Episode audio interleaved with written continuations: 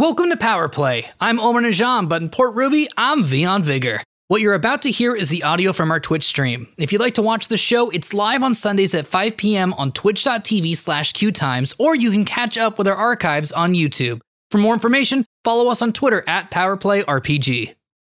Hello and welcome to Power Play. I am Rick Budd, your game master, and uh, let me introduce all these uh, amazing folks before you.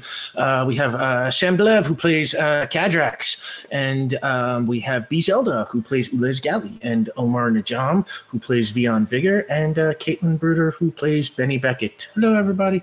Uh, and uh, thanks for joining us. And um, want to throw out, as always, special thanks to Jake and Lauren and all the mods and everyone at Q Times. We could not do what we do if you did not do what you do. Uh, thank God you do. Uh, and uh, uh, yeah, your subs and your bits help support Q Times and keep this platform open for us to keep playing this game and, and do cool stuff. And your donations to the Chip Jar help feed the people you see on screen right now. That is our Feed the Cast Fund. And um, to that end, as usual, we have some rewards, and here is how they work. At $50, the team gets a point of community determination. Uh, right now, the team has one point of community determination, and I think almost everybody is completely out of determination except Vion, who has two. So those are going at a big premium right now.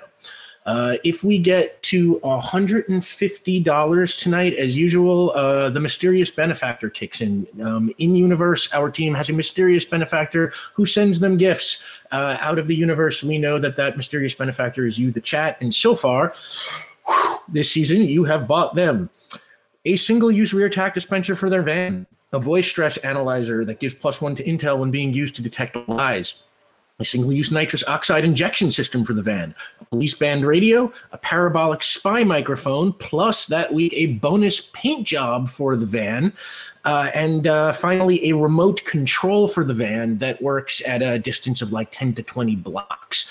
And uh, this week, uh, if we hit $150, uh, the team gets a pair of thermal detection goggles that work through material level six. So, you know, kind of predator heat vision that uh, detects heat signatures through walls and stuff like that. Uh, and level six makes it work uh, through uh, up to, say, something like the level of stone walls. So, yeah, uh, thermal detection goggles. And if we get to $250, the after credits lore drop, a revealing glimpse of some important but previously unseen part of our story or universe.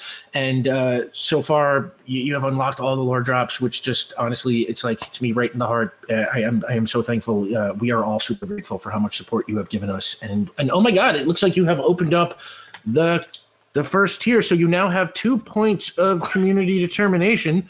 Thank you so much, everybody. We have trouble to get determination on ourselves. um, and uh, Sam Delev, everybody. And uh, yeah, um, so yeah, so that's next uh, thermal detection goggles is the next tier. Uh, you can always see the tiers in chat with the command uh, un- uh, command unlocks. And if you can't help us out that way, you can always help us out by liking and commenting on our YouTube videos or sharing our tweets and helping us spread word about the show and things like that. We really appreciate that too. And we also appreciate all of the incredible fan art and, and everything else y'all have done. It's just, yeah, I mean, blowing us away. I know Lemon Twist just, just realized the Alien Strike Force from last week and it just blew my mind. So, yeah, thank you everybody for all that. Um, and now, for a limited time, you can get Power Play merchandise. There are T-shirts, there are stickers. They have Caitlin's wonderful art and the logo done by our friend Hector. Oop, it looks like it looks like. Ah, uh, yep, there we go. There they are, and uh, those are available at the Q Times Teespring store. Jake will pump a link into the chat for you in case you are interested in Power Play T-shirts or stickers. And uh, the game we play here is called Icons. It's published by Ad Infinitum Adventures. It was created by a cool dude named Steve Kenson. And uh, you can check him out on Twitter at skenson.com. He, uh, he also does Mutants and Masterminds and a bunch of other cool stuff. And uh, the book edition I have is published by Green Ronin. Uh, they have been sold out for a long time now, just you know, since right after this show started, coincidentally enough. Uh, but it is also available as PDF if you want to give it a shot. It's a really cool system. Uh, we play a hack, but even even if it's even in its regular form, it's a ton of fun. You can follow the show at Powerplay RPG on Twitter or Instagram. Powerplay is now also available as a podcast wherever fine pods are casted. Uh, if you are podcast inclined, you can check that out. Uh, or if you know someone it is, you can tell them about that. And finally, uh, I will. I, I just want to let y'all know that due to some scheduling issues, uh, we are not going to be here next week. There is a week off for Power Play before what is basically our big two-part finale. Uh, so instead, next week, Q Times is going to be showing an encore presentation of uh, episode 13, Operation Nazi Puncher, starring uh, our good buddy Darren DePaul. And then we will be back for episode 19 on March 21st. And uh, I'll remind you of all this again at the end of the show. And do, do, do, do, do, do. that's the announcement. Time for power play.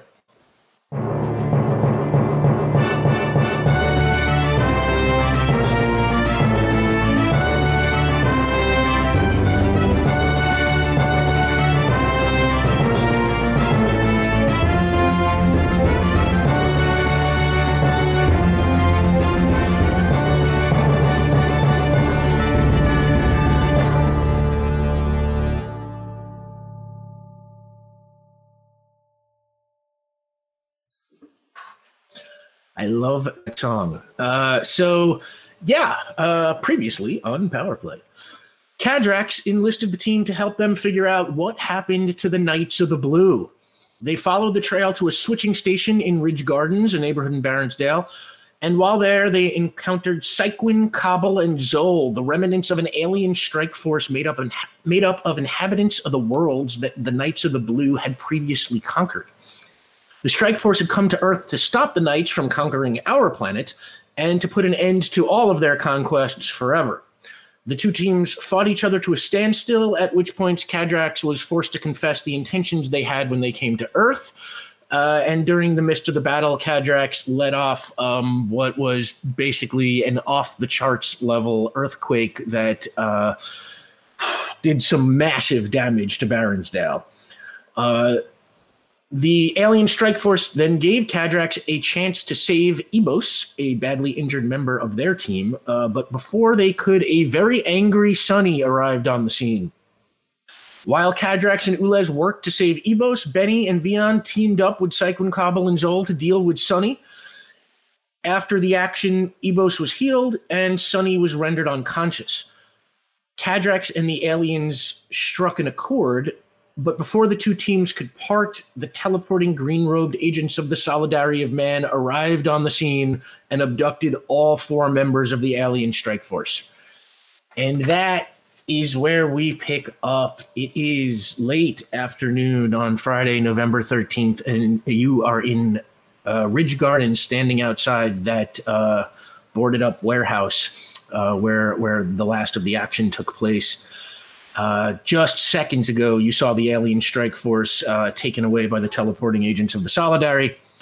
And just to recap a little, Ulez, you are still in pretty bad shape after getting hit by that falling, uh, you know, dynamo. Um, you are, you know, you're generally okay, but you sustained some serious damage in there. Uh, Cadrax, Sunny is still unconscious and over your shoulder. You all hear sirens in the distance. The earthquake that Cadrax set off has clearly created, created a lot of damage and a lot of havoc. It sounds like sirens all over in every direction fire engines, ambulances, all that stuff.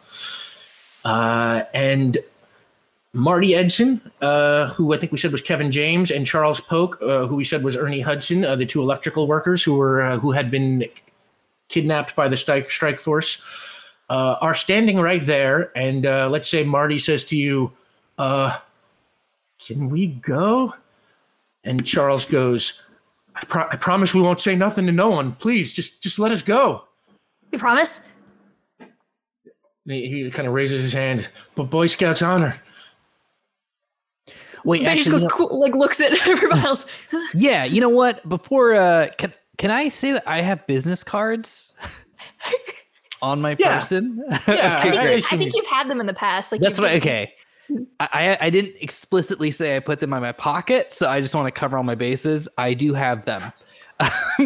I would like to hand over a business card just really quickly to the two of them. Of just like, okay, yeah, absolutely. But here you go. If anything pops up, anyone contacts you, you let us know. But you, yeah, probably right, everyone. They should probably get going. Yes, yes, yes, sir. Yes, sir. Uh, yes, please do not betray us. We have no way in which we can inquire and read into your brains, therefore, we have to trust you. Yeah. Yeah, yeah, our brains? Yeah, no, please don't do anything to our brains. Uh, okay. And they start kind of like backing away, and like sort of nervously back away, and then they turn and just like book in the other direction. And uh, what do you do? Okay, we uh should we should go, right? We should probably get out of here. Yeah. Yep. mhm, I think so. And as you're all kind of looking at each other, you hear there's someone yelling, "It's help! Help!" And and two teenagers start running towards you, and you recognize them as two of the teenagers that you met walking through the uh, underpass on your way here. And they come running up in a panic, and they're like, "The underpass collapsed in the earthquake. Koji's buried under there. You gotta help! You gotta help!" Okay, yeah. Yeah. Start running. I immediately start running. And and and then like you know they they turn around and start running with you. And uh, you run back the way you came. It's not really that far. And uh, you can sort of see the the collapsed overpass in the distance. And uh, a, as you kind of come around a corner like uh, of the warehouse uh, your attention is immediately drawn to a huge gas tanker truck that has jackknifed and hit into the side of a building. It is got a little fire behind the cab and uh, you can see that there is a driver unconscious trapped inside oh, I run at that. I can help with that. Okay, right. great. Benny, you want to get that one and I'll try to get the underpass? yeah. And yeah, she starts running. okay let's start with benny Oh yeah boy. You get over there and this is a gas tanker truck so it's got like the big you know tanker that it's hauling behind it but then it's got Yeah. its own gas tank you know that obviously powers the truck itself and it looks like the flames are coming from beneath the cab where I don't know. I don't know how much Benny is supposed to know about uh, uh, automotives, but you know, probably isn't that hard to deduce that there Yeah. that is where the gas is leaking from. Yeah. Yeah. Okay. Well, she's gonna first of all. I mean, that's kind of the main thing. She's gonna get under. I'm. She's gonna pull the fire out of it and off of it. Like, no, put it out. like, no more fire. Okay, so this is a uh, you're, you're, you are using your fire control. Fire control. Yeah. Yeah. Okay, so Benny, make a roll on your fire control, which is level four right now. No. Oh, that's a d20. That's not gonna help me here. Hold on. No, that will That's not it. There we go. Yeah, not work. Okay. I don't have any determination. That's fine. Okay. Here we go. Uh, okay. All right. Nine. Okay, a This one nine will give you a moderate success. Um, do you do you have to roll a burnout die on that, or Afterwards, yeah. Afterwards, After not, okay. After I'm not using it, yeah. So moderate success, you kind of start pulling on the fire, and very slowly it, it, it kind of starts coming to you. You know, al- almost like smoke floating through the air. But because you don't have like really a great grip on it, it, it it's not moving fast, and, and it's still kind of you can see under the truck. Um, but but it is coming towards you, and that part is working. Now, just curiosity. Uh, Kadrax and Ulez, um, where where did you go when Benny and Vion split up? Ulez looks to Cadrax. They don't have these kind of crises where they're from.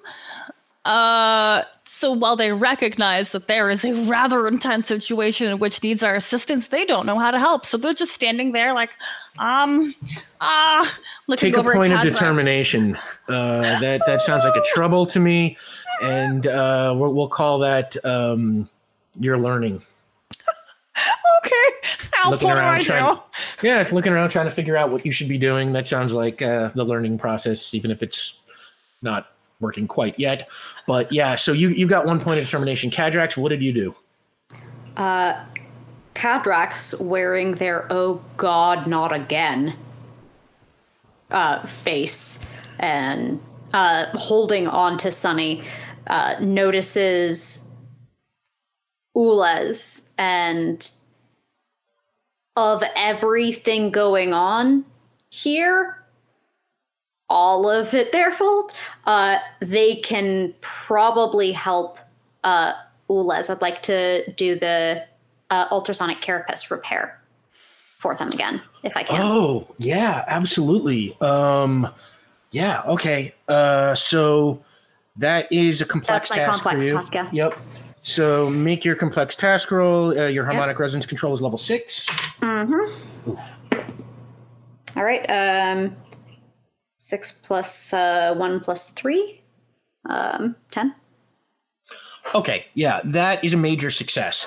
So you, you know, start firing the voice very controlled manner, and it starts to seal up some of the cracks in Ulez, and, and, and you can you can see Ulez's lights kind of starting to become a little brighter uh, as as it works, uh, and they are recovering. Oh wow! Oh, wow. this is this is truly brilliant. I I feel a bit more like myself. We thank you. And to I'm- think you could do that with Sunny over your shoulder. He is not so heavy in this form. Uh, we should both be nearby to help Holy once. god! Uh, sorry, I did not doing mean to okay? inter. Yeah, I did not mean to interrupt you, but apparently we have unlocked all three Oh my tiers gosh. now. Um, thank What? you so much, everybody. Uh, What? Y'all, Wow. we just started. Come on. I mean, thank Uh, you. We're gonna see Yeah. therms, y'all, Wow. through uh, Stonewall. thank you so much uh, to whoever is responsible for that. If that was a single donor, um, I, I will find out from that on the break. But uh, wow, thank you everybody. As usual, like I said before, it's like you have taken such great care of us this season, and we are just super grateful. And this is amazing. So, yeah, wow, thanks. Um, and I am sorry I interrupted you, Cadrax, uh, in the middle of a moment there. I just was sort of a little, yeah, my eyes bugged out. So yeah, um, take it from there. Where should we go? Uh, we should observe from this vantage, and whichever is extracted first, we should be nearby since both of us have some capacity to render medical assistance. I need to keep an eye on him. Yes, I understand. I, I think that is a good idea. I, I feel terrible that I can't help lift any of the, the, the crumbled overpass, or Benny looks very intense, but I am unable to assist in that way. Both of them are specialized at what they do, as are you. They are both uniquely qualified to this, and you will be uniquely qualified in just a moment. I find that very reassuring. We thank you. Vion. Only speak the truth. No. Vion, you follow those two teenagers to the underpass, which is just fallen straight down. It's broken into a million pieces. You kind of can't see anything underneath there. Um, what do you do? Okay, uh, I'm looking at uh, the material, trying to figure out. I imagine there's like some steel bars. There are some steel bars, but the vast majority of it sort of looks like big concrete chunks, uh, and uh, that, that is mostly what you see right now. Okay, well, I'm gonna try to. Uh, oh boy, this is gonna be interesting to explain. um, uh, I turn to the teenagers and I say, "Okay, um, just full disclosure. Uh, I'll explain all of this once you know your friend is safe." And I would like to try. What are you gonna do? yeah i mean you're gonna see you're in for a real treat and i would like to try to f- just test to see if i can phase through this material Okay. Um, you don't have to make a roll for that because of how your phasing works. So yeah, you phase and you start walking through, and uh, you take a step in, and your foot goes through the first concrete chunk, and you pull yourself into the rocks. And uh, as you start pushing through, you, you come to a steel girder that is kind of blocking your way, but you can sort of duck beneath it. It is just stone and steel as far as you can see, and you can't see through stuff, so you kind of have to like poke your head around. Do me a favor, make uh, let's call it an intellect roll to see if you can navigate your way back to the spot you remember that Koji was Ooh, painting in. okay is there anything i can put onto this no Get, getting rid of the blue dye early this week. uh, that's gonna be a 10 rick Oh yeah, okay. It you you got to move carefully, and like I said, it's like you know you can only see whatever is right in front of your face, but you you really kind of remember like that mural and where it was because you know it was just such a stunning little moment for you when you saw it up there. Uh, but you are able to get right over there, and uh, when you get there, um, you find uh, there is a pocket where part of the wall looks like it collapsed over Koji and he like ducked underneath it. But he is on the ground. He's not crushed, but is not moving either. Okay, I rush up to Koji as fast as possible and kneel down. Uh, it's and so uh, there's space for me to kneel, or Yeah, it's tight, but yes, there's like a little pocket of air here that it looks like he either purposefully or luckily got caught in. okay. I very carefully unphase, making sure that none of my limbs are accidentally in any concrete. And then I, I check for his breathing by putting out my hand, um, sort of by his nose, just to see if there's any breath coming. Uh, yes, you can feel breath. Okay, great. I'm just so we're just on a meta level. I'm playing this for the nods, the approving nods of Sam, to see if I get any of this right. Um, okay, I play the same thing while trying to comfort another person. I, I okay. So uh, if if uh, if he's breathing, I kind of um, lean down and whisper, "Hey, uh, can you can you hear me? Can can you uh, can you speak at all, or uh, uh, if you can, you know, make any noise uh, unless it hurts you." No response. Damn. Okay. Well, uh, listen, I, I would really like to ask your permission for this. Unfortunately, you're kind of stuck and it maybe knocked out and possibly concussed. I don't know. I'm gonna get you literally to a doctor. Uh, so at this point, I'm really just kind of talking to myself, I guess, to appease my own uh, sort of feelings on the matter. I'm gonna phase you. You're gonna become a ghost. What am I doing? And I would like to just phase him and then like lift him up and walk him back through.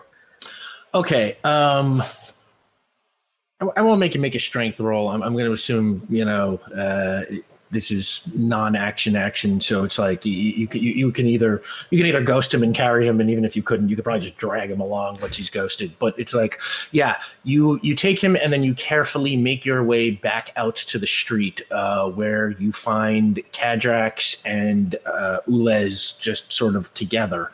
Um, but before we get to that, Benny, that fire is pulling off and is now coming off the truck and is sort of just hovering in midair in front of you. I put it out. Okay, make a fire control roll. Oh boy. I assume you made your burnout roll before? oh, is this a new a new action? Uh, um, you know what? It, it, it is putting it out a new action. I mean, Hmm. I've always I've never had to roll to put out before unless it was willpower when I wasn't controlling it. Okay. So I wasn't sure if I could we'll just say- I could just tamp it. I Yeah. will roll if you need me to, but I think in the past I've just been able to put things out when I just drop because it's not touching the truck anymore. It's like I've got the fire, and if I just let it go, assume I assume it would go out. That's my log. That's what I was thinking behind it. But Okay, I buy that. Uh, Okay. that's what that's what we set up before. I, I didn't quite remember how we handled that last time, but yeah, okay. And the fire goes out in front of you. You can now just see the jackknife truck with the driver up against the window. Okay, I want to get him out now. now that we're not going to explode. Okay, you run over to the truck, and uh, the way the truck is turned, um, or you know, jackknifed, it, it is hard for you to get to the driver's side door. It looks like he has been thrown, and his face is laying up against the windshield. Can I get to Uh, the windshield? you, if you climb up on the truck, you can. Okay. Uh, you want you want to try that? I don't want to kick the windshield in if its head's on it. Um, are are both like? Can I get to the passenger side window? Uh, you walk around to the passenger side, and that is exposed because of the way the truck is sort of jackknifed. It's like the the driver's side door is folded up against the trailer, but the other side is mostly clear. Uh, Okay. It is you know the truck's kind of the the nose of you know the nose of the trailer. It's kind of up against a building, but the the door Okay. is exposed. Is there anyone? I mean, I probably should have looked before, but is there anyone else nearby, or is it still like kind of empty? Um, ma- let's see. Make a- an intellect roll. Uh, eh. Oh, okay, nine. You don't see anybody. Okay, I'm gonna. I don't think. If I can get my hands on top of the truck, can I like kick, put my boot through the window? I don't even know if that's possible. Try and do like a like an Indiana Jones like swing through the thing. yeah, I the- mean, like, yeah. I might, I mean, at least for me, Caitlin, my legs are stronger than my arms. I'm sure, but I mean, you could get more for- force that way. If I can get like my upper body on top of the truck, I can hopefully put my boot through it, and I'm not Right. going to bust, bust at my Super hands. into kickboxing, so you've got the strongest. that too, leg. right? I forgot this is a kickbox. Yeah, that too. Yeah, I'm gonna try to you've kick been using your kickboxing a lot, and uh, that justifies that you just bumped that kickboxing up to make yourself a master. So you now get plus three when you're using your kickboxing, Mm-hmm. I and do. because you are a master, you can roll stunts on your kickboxing ability now. So Very excited. let's try breaking this down into two rolls. First, I want a coordination roll to see if you can do the like swing through the thing stunt, window stunt with Oh, you know, with coordination, and then a strength roll to see if it actually breaks the glass and lets you in. All right. Uh, because it's like safety glass because it's you know it's a Yeah, truck. yeah. So Can I use kickboxing on both rolls or just one? I would say you can probably only use kickboxing on the strength roll. Let's say because that's the Sounds kick good. part of it. You know, All right. Ugh, boy. Uh, seven. seven. coordination? Uh, okay. Um, it's not pretty. You, you kind of you grab on the thing, you, you try and like you go up and you come down, and it's like you know one of your hands comes off, and the other one like gets a little caught in the top of the door, and you're like ah, you know, as you.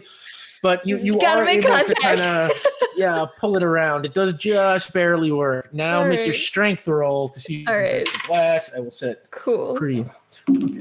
Oh my goodness. That's eight. Okay. Eight will work because I rolled the two. And uh, I- I'll say again, it- it's not super pretty. It's like your legs go through. And, and let's say with the, the combination of that coordination and strength roll, you kind of go like, unlike Indiana Jones, like, you know, like go like and in the window and into the truck. It's kind of like you get like, Oh, I just stuck, wanna like, break it. Halfway, you know, and you kind of kind of like awkwardly pull yourself in without hitting any of the broken glass, you know. You know, I don't know why I just assumed these doors were gonna be stuck. I probably could have just tried to open it with my hands. You could have The tried. If it makes you feel better, I would have said they were stuck. But uh, okay, cool. cool. All right, great. yeah. So but just if I'll- it makes you feel better. Um, yeah, so, I will. Yeah, you are now in the cab with the unconscious driver. okay, I want to like unlock it from the inside. Is it locked or is it like stuck? Uh, let's say it's locked. Locked. Okay, Like so I'm the, the it. driver's side door is probably stuck. The passenger Yes, side door is probably just just, locked. locked. Cool. All right. I'm gonna unlock it and I'm gonna try. I'm gonna unbuckle this guy and I'm gonna very carefully get him out just in case it starts on fire again. Make a strength roll. okay. Oh man, red die and blue die against me. Ten. Ten. Yeah. Well. Well, yeah. The, it looks like a big guy, this driver, but he's surprisingly light, and uh, you are pretty strong, and uh, you just are able to start pulling him down. Now, back in the street, Cadrax and uh, Ulez, you see Vion come out carrying Koji, who is completely unconscious. Oh no, our what? Uh We should retrieve the medical kit from the building. That will give me more tools to work with. Uh, I will begin evaluating and seeing what is needed with this human. I can go and run and get that if you want to continue holding on to your uh ho- hostage. Status to be determined. Okay. Uh, but yes, I will return back to the building where our brand new allies were captured. I will be back. And Let's make a coordination roll, see how fast you can get there and back. oh, I'm not very fast. Eight. Okay, you take off, and uh, you're moving at a pretty good clip. Um, Cadrax, what are you doing? Uh, when I rendezvous with Vion, uh, are you corporeal in this moment? Uh, I don't think I am until I set him down. Okay. Uh, as he recorporealizes, I would like to attempt a complex task. What do you want to do? Transcranial ultrasonography. Of course. Oh yeah, how, how did I not guess casual that? Yeah. Right, for, well, he's unconscious, which makes me concerned about a cerebral hemorrhage. So you need to do an ultrasound to look for brain bleeding, or at least that is the gross tool we have available in this moment. Would I like a CT? Sure. Do I have an ultrasound right here? Yes. I'm like punching stuff is cool, and Sam's practicing like medicine. So okay, uh, make make make a complex task roll. Uh, your harmonic a resonance doctor, I six. don't know what I'm doing. You could have fooled us. That's the idea. You're Doing a great job. Hey. Um, uh, four plus six plus one, uh, eleven. Eleven. Okay. Uh, yeah, that is that is a massive success, and uh, you. You, you, see you get the feeling like beneath his hairline that he did get hit by something. You can detect you know the the cut and there might be a fracture in the skull. Um, but you do not detect any uh, internal hemorrhaging Of that, that improves outcomes very substantially. That's a big difference. That's wonderful. That is not a craniotomy in the field. Fantastic.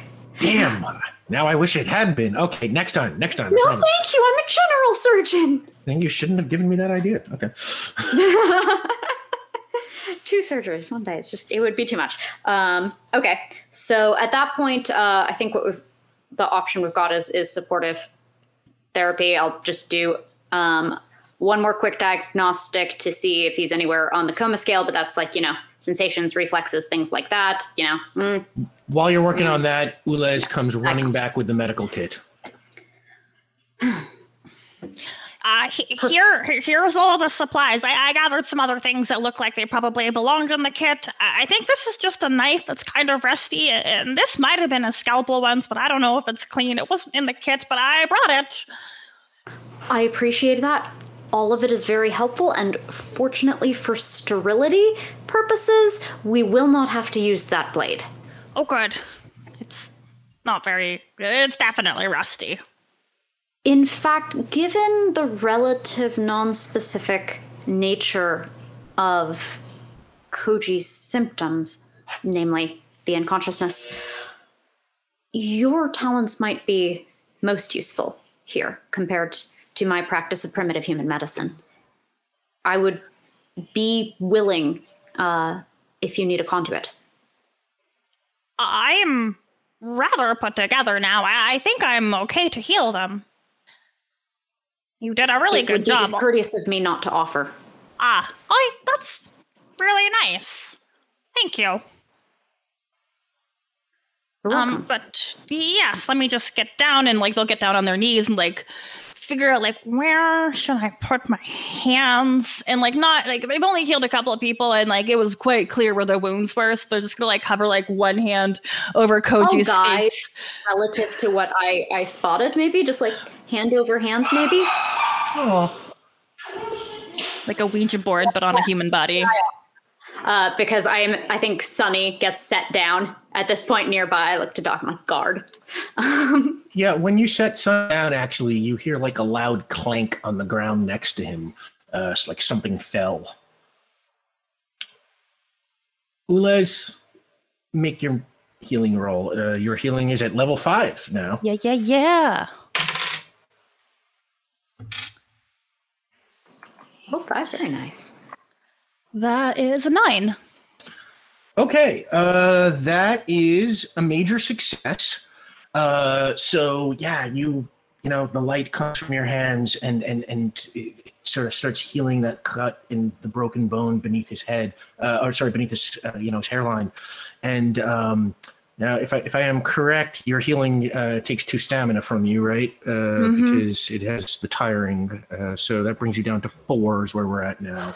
Correct? Um, and uh, yeah, you uh, you look and you watch, and suddenly Koji like his eyes open. And he looks up and he's like, "Hey, we greet you. you painted the leaf." You painted the rainforest. And he kind of looks around. What happened? I am not at liberty to specify, but your life has been saved and you are currently well and safe. Cool. Yes, I do apologize. Your art was destroyed, and I do not think my ally was able to retrieve your can of paint. Yeah, it's okay. I can make another one. And he kind of starts getting back to his feet. He's like, "Ah, no art really lasts forever, and it's cooler when it, you know, burns bright and short. Uh, and kind of like stretches. He's like, ah, hmm. Actually, feel too bad. And his friends run over and they're like, Koji, Koji. And they'll start kind of like talking to each other and they're like, you know, oh my God, thank God you're okay. And uh, Benny comes over now uh, with uh, this uh, unconscious uh, truck driver uh, over her shoulders. He's probably just like his arm over my shoulder, and I've got his other arm, and then he's his feet are like dragging because Benny's short. um,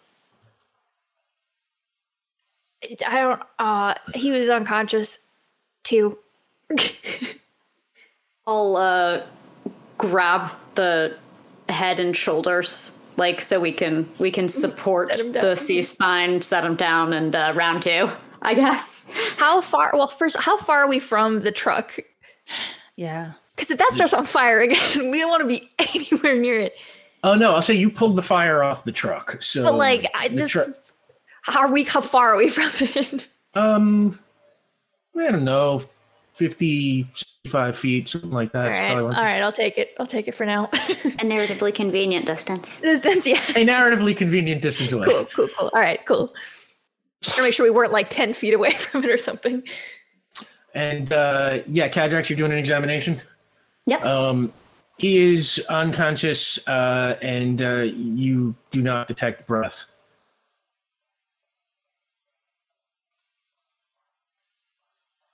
Uh, pulse. Pulse is there, but weak. Okay. Uh, do I see any obvious external injury? Do I see blood, bruising, anything on, on a visual There's like a gash across his forehead. It looks like it probably slammed something. Okay. Uh, ultrasound round two. All right, make your roll. Yep. Okay, cool. Um, 10. Okay. Uh, once again, it looks like the damage is skin deep. Um, you do not detect at least anything, you know, on this roll that uh, seems to you like he's, you know, internally injured in his brain. There doesn't seem to be any bleeding or anything like that. It looks like it is really just like a gash in the skin. Okay, uh, it's the lack of breath that concerns me. Then uh, I want to I want to check the airway. I choose Okay. to believe he just has sleep apnea. I Yeah, mean, it's it's not impossible. Um, make a roll on your just medical skill. Uh, intellect plus, you Mm-hmm. I know, mean, they're they're, they're the same bonus, like they're the same Yeah. uh, raw number, I think. Um, uh, nah. Uh, nine. Nine. Uh, looking down into the airway, um, I'll say is that uh, you you do think you spy something caught in his throat. There's not quite enough light to see what it is. Um, Vion, Yeah.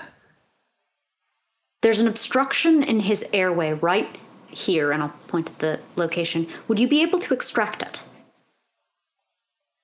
Oh, Doc. Uh, uh I. He's not breathing. All right, let's give it the old college try, I guess. Yeah. All right. Vion this is obviously you can do this. Uh, you know he's not made of steel. So uh, you you you phase and you reach in and you know it's um, a little weird, but you you you, you reach in and and you mind and, and you feel um, in there uh, or or you know see how would this work? Let's see. Your phased hand goes into the neck. Wait, okay. So what are you doing exactly? Yeah. so, um, okay. So first, right now, I phase my, I ghost, and then I reach my ghost hand into his throat, and then I can, I, I guess I can see where it is, but I don't know if I can pull it with me. You've ghosted objects before. I mean, Yeah, if but it's have to be- steel, we're in trouble. But if he's breathing steel, we might have bigger problems. No, but, But I, I to think yeah, touch gotta- it. I have to be holding it first. you have to be solid, become solid to grab it. To Can you ghost ghost it. him and not it? I might be able to do that as a stunt. There. Now that you know where it is, you felt it, you've touched it, you can. Mm. You want to you want to you want to try that as a stunt? Spend a point of termination. Let's do that. Okay, let's see what. what this And right now, probably- just I'm Yeah. like Vion's sweating. Like Vion is like, yeah, I'll rise to the occasion, but like, it's it's a it's a steep hill. Uh, okay, so either this seems to me like it is either kind always because you are trying to help somebody, or it has to be educated at the school of pop culture because you saw something like it in a movie. If you can think of a movie that you've seen this in, but Oh, Rick, you I know you've seen The Matrix, my dude. I know that you've seen I know that you've seen The Matrix 2 and The Matrix Uh. 3, where this has been a component of that universe. I'm trying to forget that I saw The Matrix 2 and 3. But, But yeah, it's no, good. we, we, we will talk about this later. But um, yeah, so you spend a point of determination and activate educated at the school of pop culture because of what you saw in The Matrix and uh, make your roll. Um, now, wait a minute. What would this be a roll on? I guess it would just be a roll on your phasing number for like to perform the stunt. So roll on four. Yeah. Okay. All right. I got an 8. That will work easily because all of my die are conspiring against me today. I can roll nothing but ones and twos.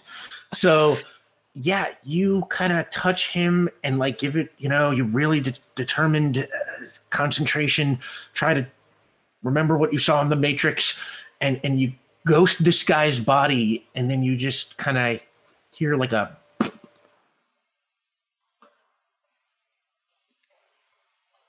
I continue to like sort of like hold him above the ground at like an angle.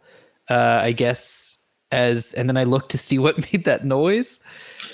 Yeah, on on the ground underneath the back of his neck, there is now a big wad of gum. Uh Put the whole Uh, pack of baseball chew in there, huh? That's not the way to work. Just We've all been there, man. I used to drive on five every other week.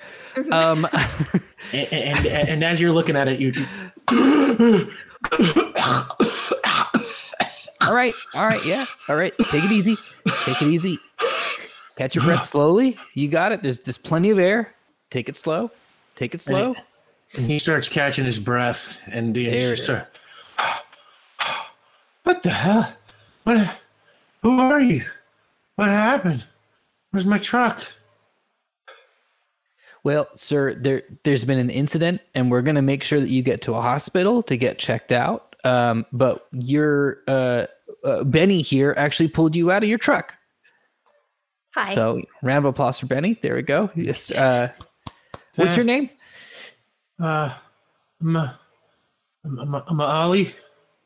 Ollie, nice to meet you. I'm Vion. Uh, this is these are my friends. You know, I, I guess we can all do a round of introductions. Nice to meet you. And like as you're standing there, an ambulance and a fire engine start coming down the street. Uh, you know, uh, looking looking like they are looking for now earthquake damage.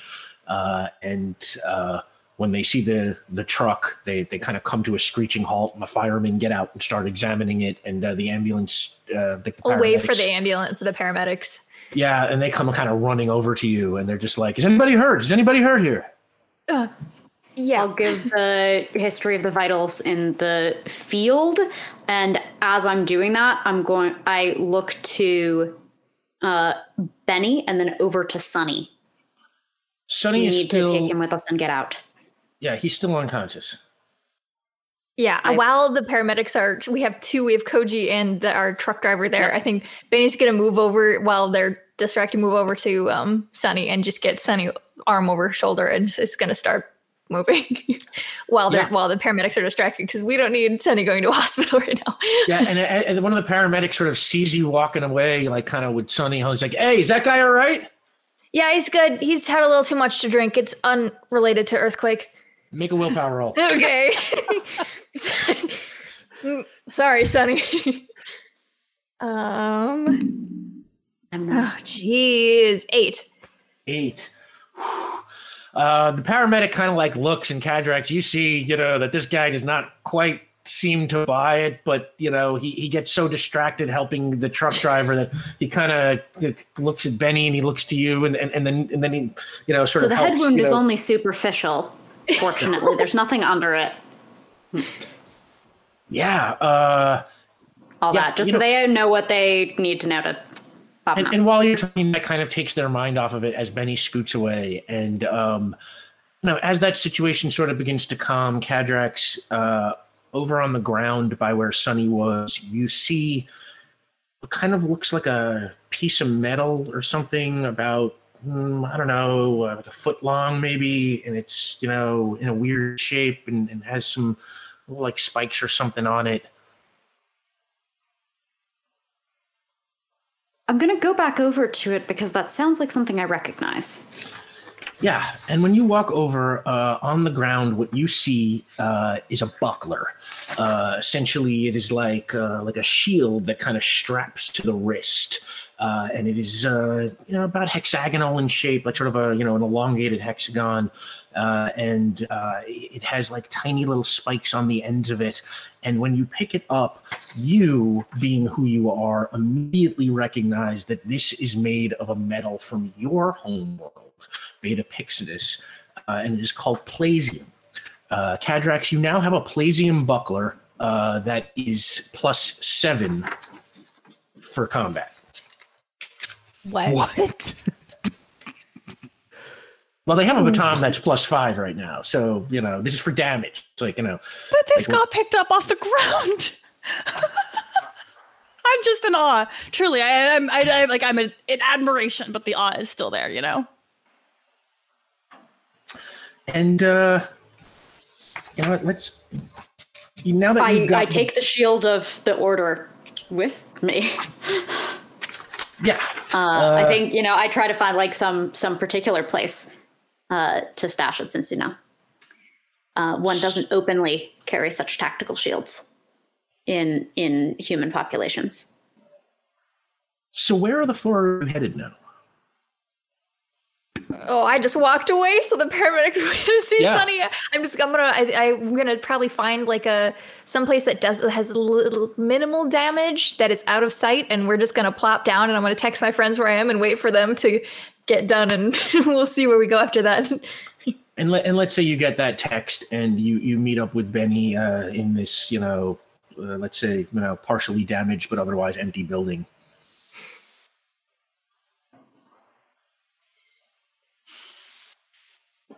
Where to? You all did amazingly. You just rescued multiple people with grace and distinction. I'm proud to serve with all of you. Right back at you, Doc. That is quite cool to help people. I have enjoyed this endeavor.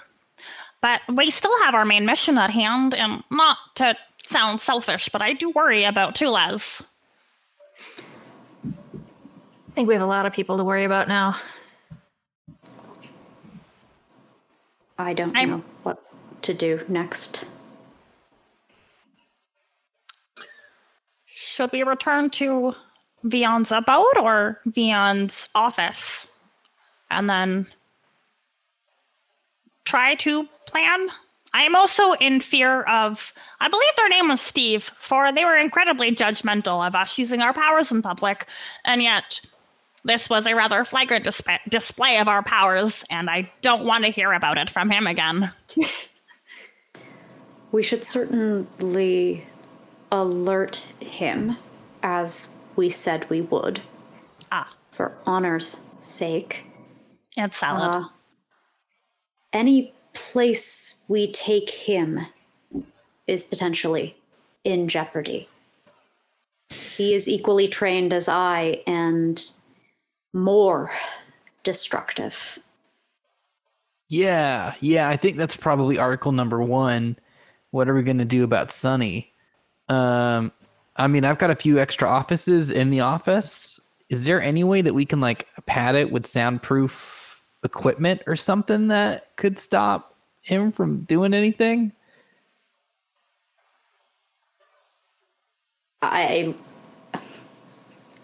think Hadrash just looks at the blocks of ruin around them.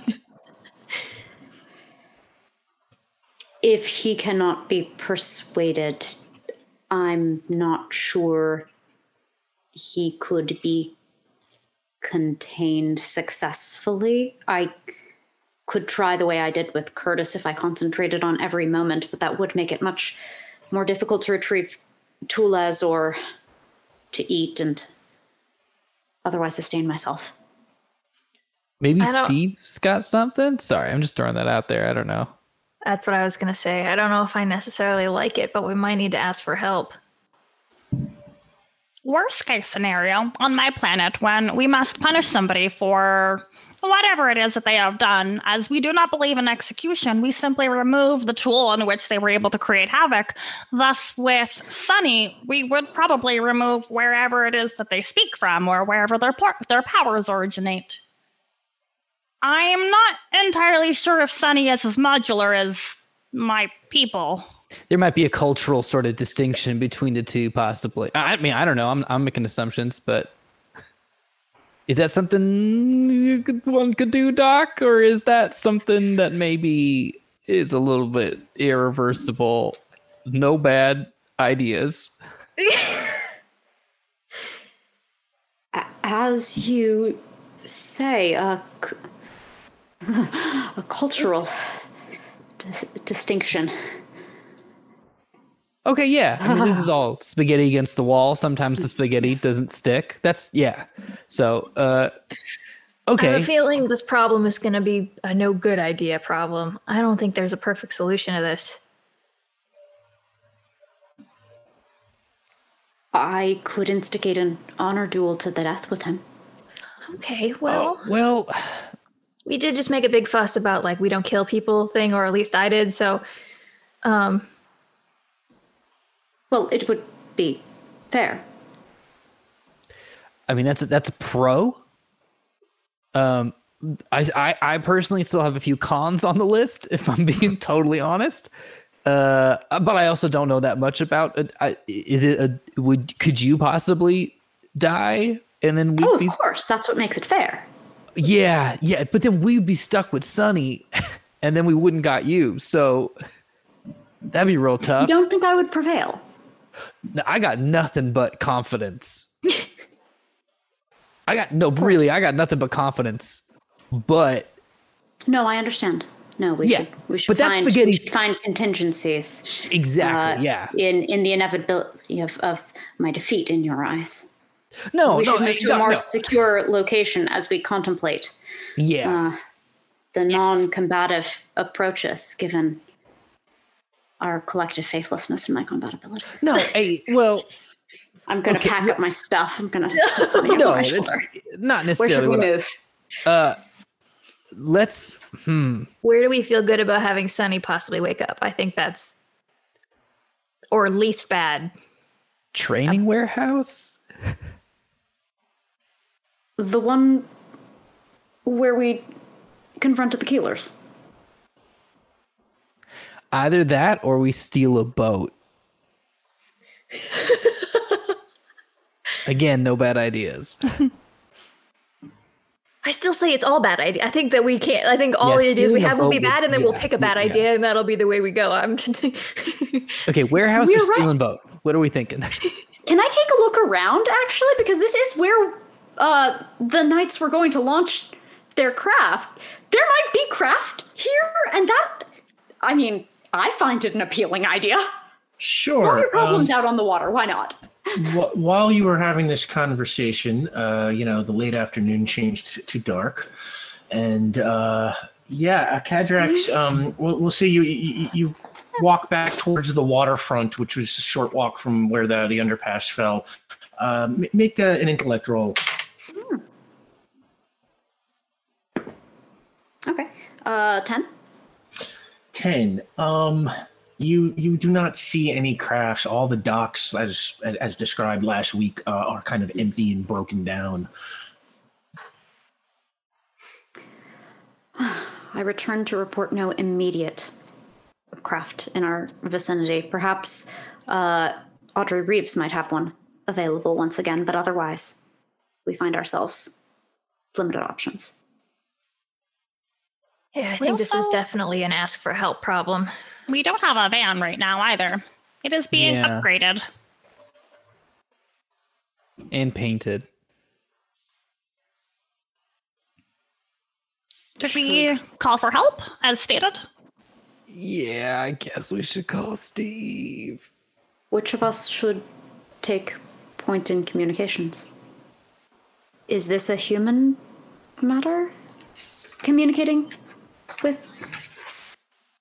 I mean, I was just gonna throw it to Ulez. You've been doing such a good job as uh, we've been solving cases left and right this last day.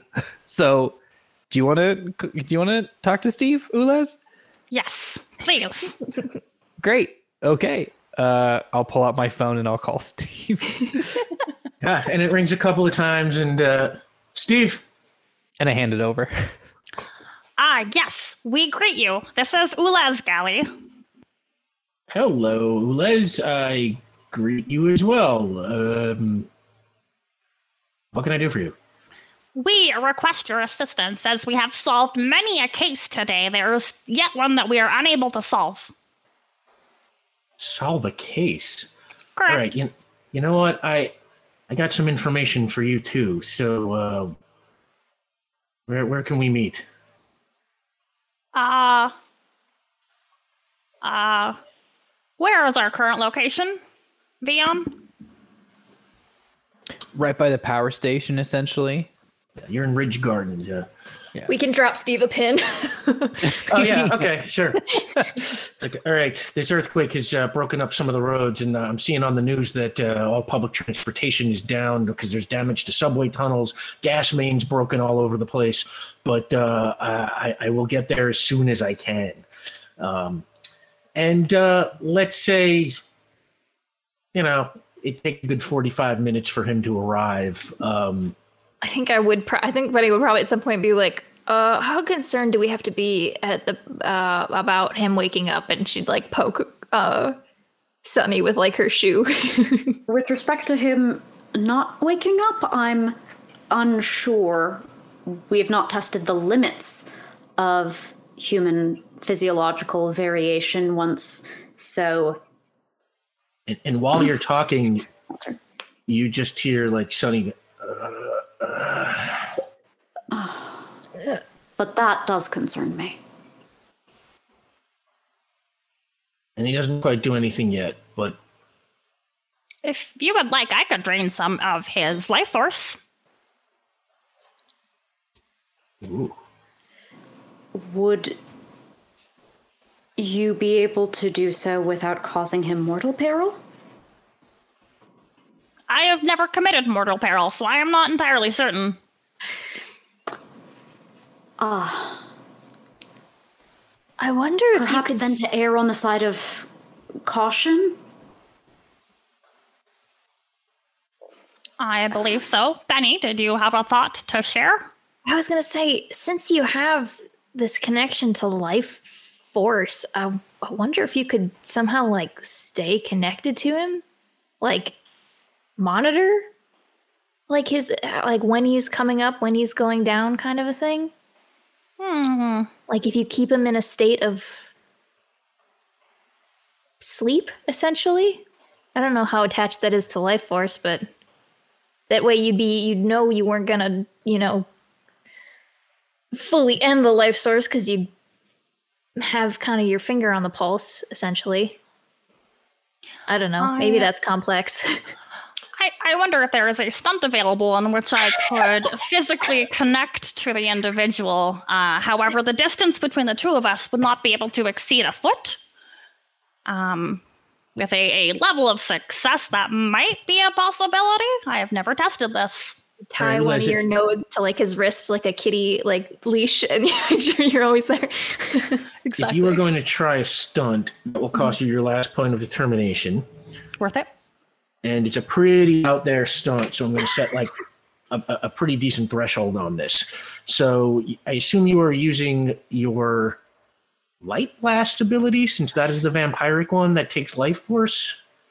which is so it's interesting because like Yeah. it's going to take life not give life and when you think you're monitoring life there's a, there's a kind of a little bit of giving in that but uh, i want to utilize yeah that well kind of like the, the connection like to myself like just Yeah, I, I sort of Mhm. trying to justify this by being like, you know, your ability to kind of like pull life means that like you can sort of pull gently on him, and if if there's life force to take, you just kind of keep, you know, sapping it off the top, you know, keeping him Pull, you unconscious pull on something, you feel how much resistance there is on the pull. Yeah, something to that effect. Yeah. Uh, okay, I'm going to set a high threshold on this, but make make that roll against your uh, well, it's level five either way. So, Do Yeah, you have okay. the community determination you want to take to add to that roll? oh yeah, there there are two points of community determination. well hold on that's a six okay, okay. which makes it 11 um stunt is just using that determination honestly maybe if you don't mind i'll take it You just make sure this is on lock. I think it's worth it. Yeah, if we're all cool with that All right, that brings you down to one point community determination, and I assume you're using strangely protective since this is keeping him unconscious to protect your friend.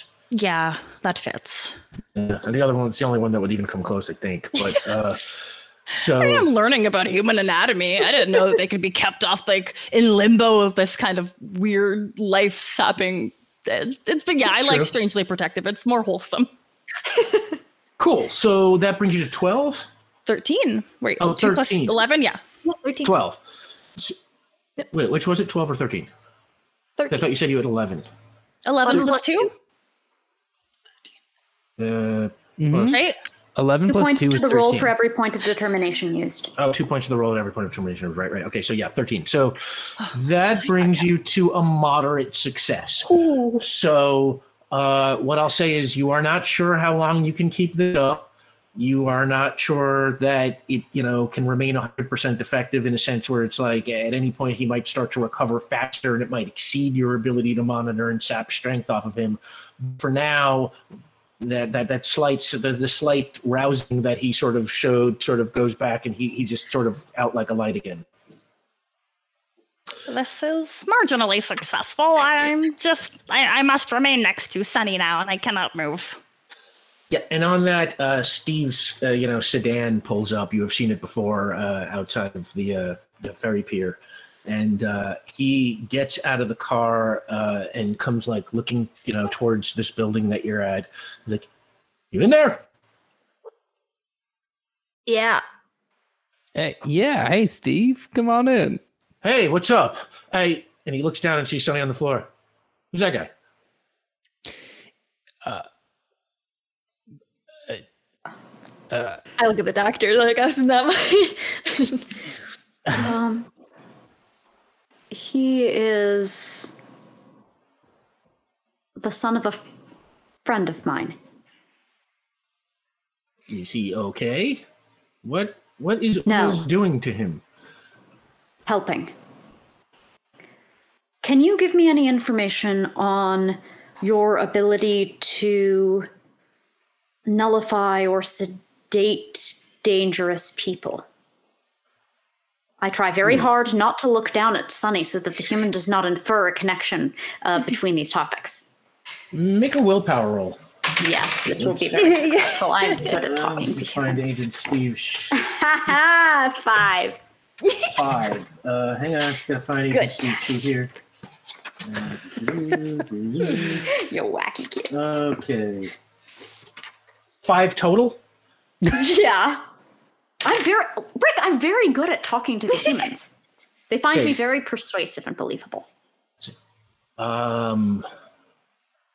Well, and does have a place for extra normals that have committed crimes and are too dangerous to be allowed to roam free. But our mission is to help extra normals, not lock them up. So an Exactly. So we're curious about the technologies you use to enable that. Well, that is not my department. I'm just a field agent. Uh, Whose but- department is it? Do you have a, a, a what is it called? A business? A business Card? paper. A yeah, uh, yeah. Do you have a card for the person? That's what that's what the doc's asking. Do you do you have their card on you? I would have to call my superiors and find out if I can put you in touch with those people. Um, I can tell you right now that they have, there is not, as far as I am aware, any mobile version of this technology. Uh, has this guy committed a crime? No, why would you ask? Well, because if he did, I can offer to take him to that place. But if he's not a criminal, my power doesn't. He is not and will extend- not be in, required to be captive by you. Okay. Um. We were interested in the technologies. I would have to make a request. You're going to have to give me some time on that. And he, he kind of reaches into his pocket and pulls out his phone. Give Also, I committed an earthquake. It, you, you did this? You implied that you are responsible for mm, accountability for crimes. It felt honorable to disclose. Huh. I, I don't know your laws on seismic activity. My understanding is, frankly, that you allowed it and, and committed it rather aggressively. Uh, but this was not a uh, fracking. Just wait here a minute. And, and he walks back towards his car and he kind of opens up the driver's side door and sits down and dials on his phone. And, you know, you see him talking for a while. Uh, I think this is going well. I think they will give us the technologies. This seems Yeah. successful. Sh- Uh, yeah. sh- Uh, yeah, I'm curious to see who he's talking to. Would you like to listen? Wait, can you do that, Ulez? Oh no, I thought that you could. No, We have equipment to that effect. We do. that's Oh, a good yes. point. Do we have that on us right now, or is it in? I don't remember. It's been a long It time. isn't one of the ones that's uh, car associated or like uh like big like the voice stress analyzer. So I've been operating on the assumption that like Handheld especially given we were going on a tactical mission, we brought a tactical gear bag because I know we brought the rebreather because we were by the water. That Mm-hmm. implies to me we needed other stuff. Like also That- Cadrax was freaked out and overprepared. I should Great probably make you all spend a, a retcon point on this, but I- I'm gonna say, you know, because you know the chat bought you these gifts so you can use them. Uh, that you know, it makes at least sense to me that the stuff that is super portable and small that you would just take with you, you know, uh, unless makes you tell me you're not, you know, Okay, the, the great. small handheld things, you know, so. Uh, yeah, so you have the parabolic microphone, which, uh, if I recall correctly, works at a distance of three, which is a city block. So he is definitely within that distance. You should listen. I cannot move. Uh, Yeah. Uh, is it like headphones or um? Like one of those little like big discs on like a handheld like clicky with headphones. Yeah, headphones. parabolic. Yeah. Yeah, so I'm wondering if kinda there's. like a- Okay. Yeah. Uh, yeah. There wouldn't be a speaker. That's not very sneaky. Okay. Uh. Well, you know, uh, if anyone wants to share, we can huddle around the headphones, and I'll go ahead and aim it, and uh, aim it at Steve, and just see what we can kind of pick up. Okay, and when you aim it at Steve, uh, what you hear is him going, uh huh. Yeah. Well, I, I am not exactly equipped to take in a team of extra normals right now. Um, and frankly, I honestly don't know what to make of this group. Um, uh huh. Yeah. So they can't, huh? All right. Okay. That's what I'll say. And, and he clicks the thing off, and he, he gets up and sort of walks back to you. Um,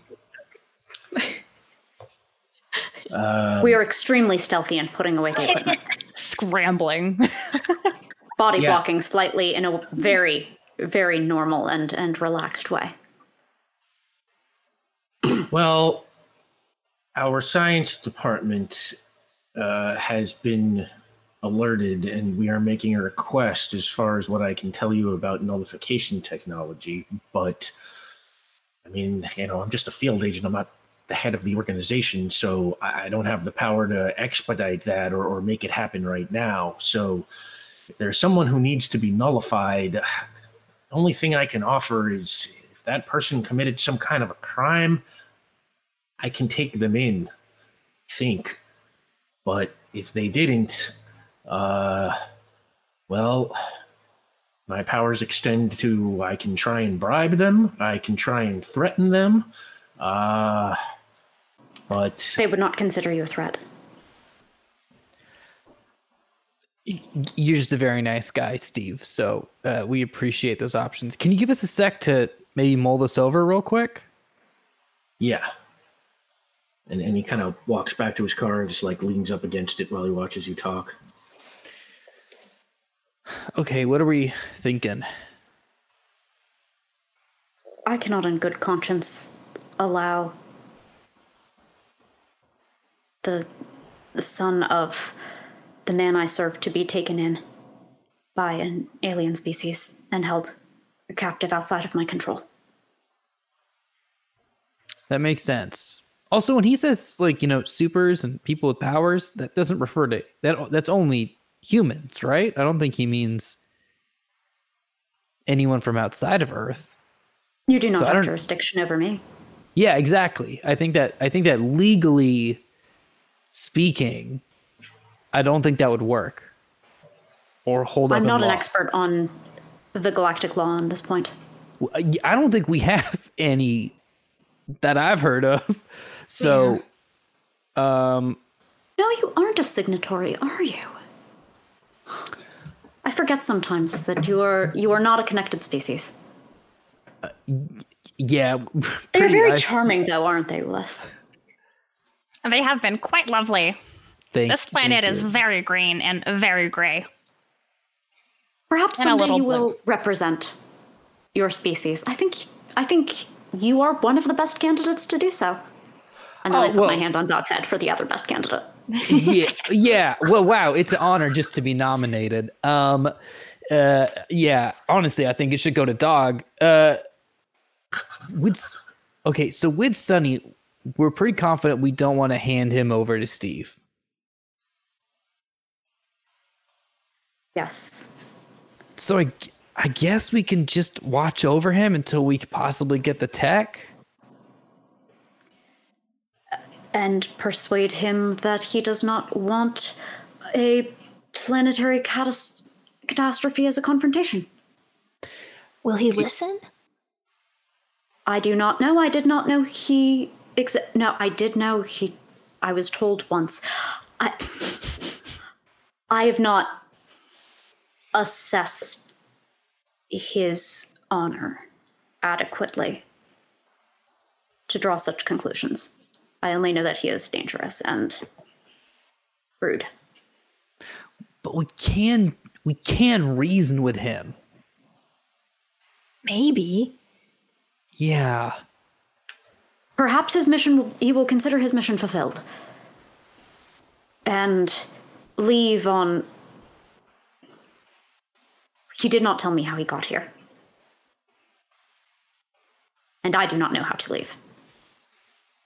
So I do not know how to make him leave. But perhaps he will stay and not destroy your planet as revenge for his father.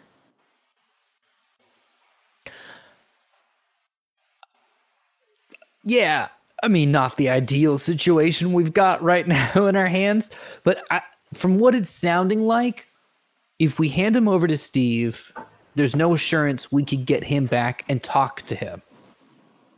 There's no chance of reasoning with him. At least with us, there's a chance to have that conversation. Now, if, if things go, you know, topside, then we'll have to deal with him, and then we can hand him over to Steve. Worst comes to worst, right? You really don't think I can win against him in a fight, do No, you? Keon? Doc, no, that's not what I'm saying. I'm just, I'm saying when you, I'm saying when you win in a fight. Oh no, because you're saying, well, no, yeah.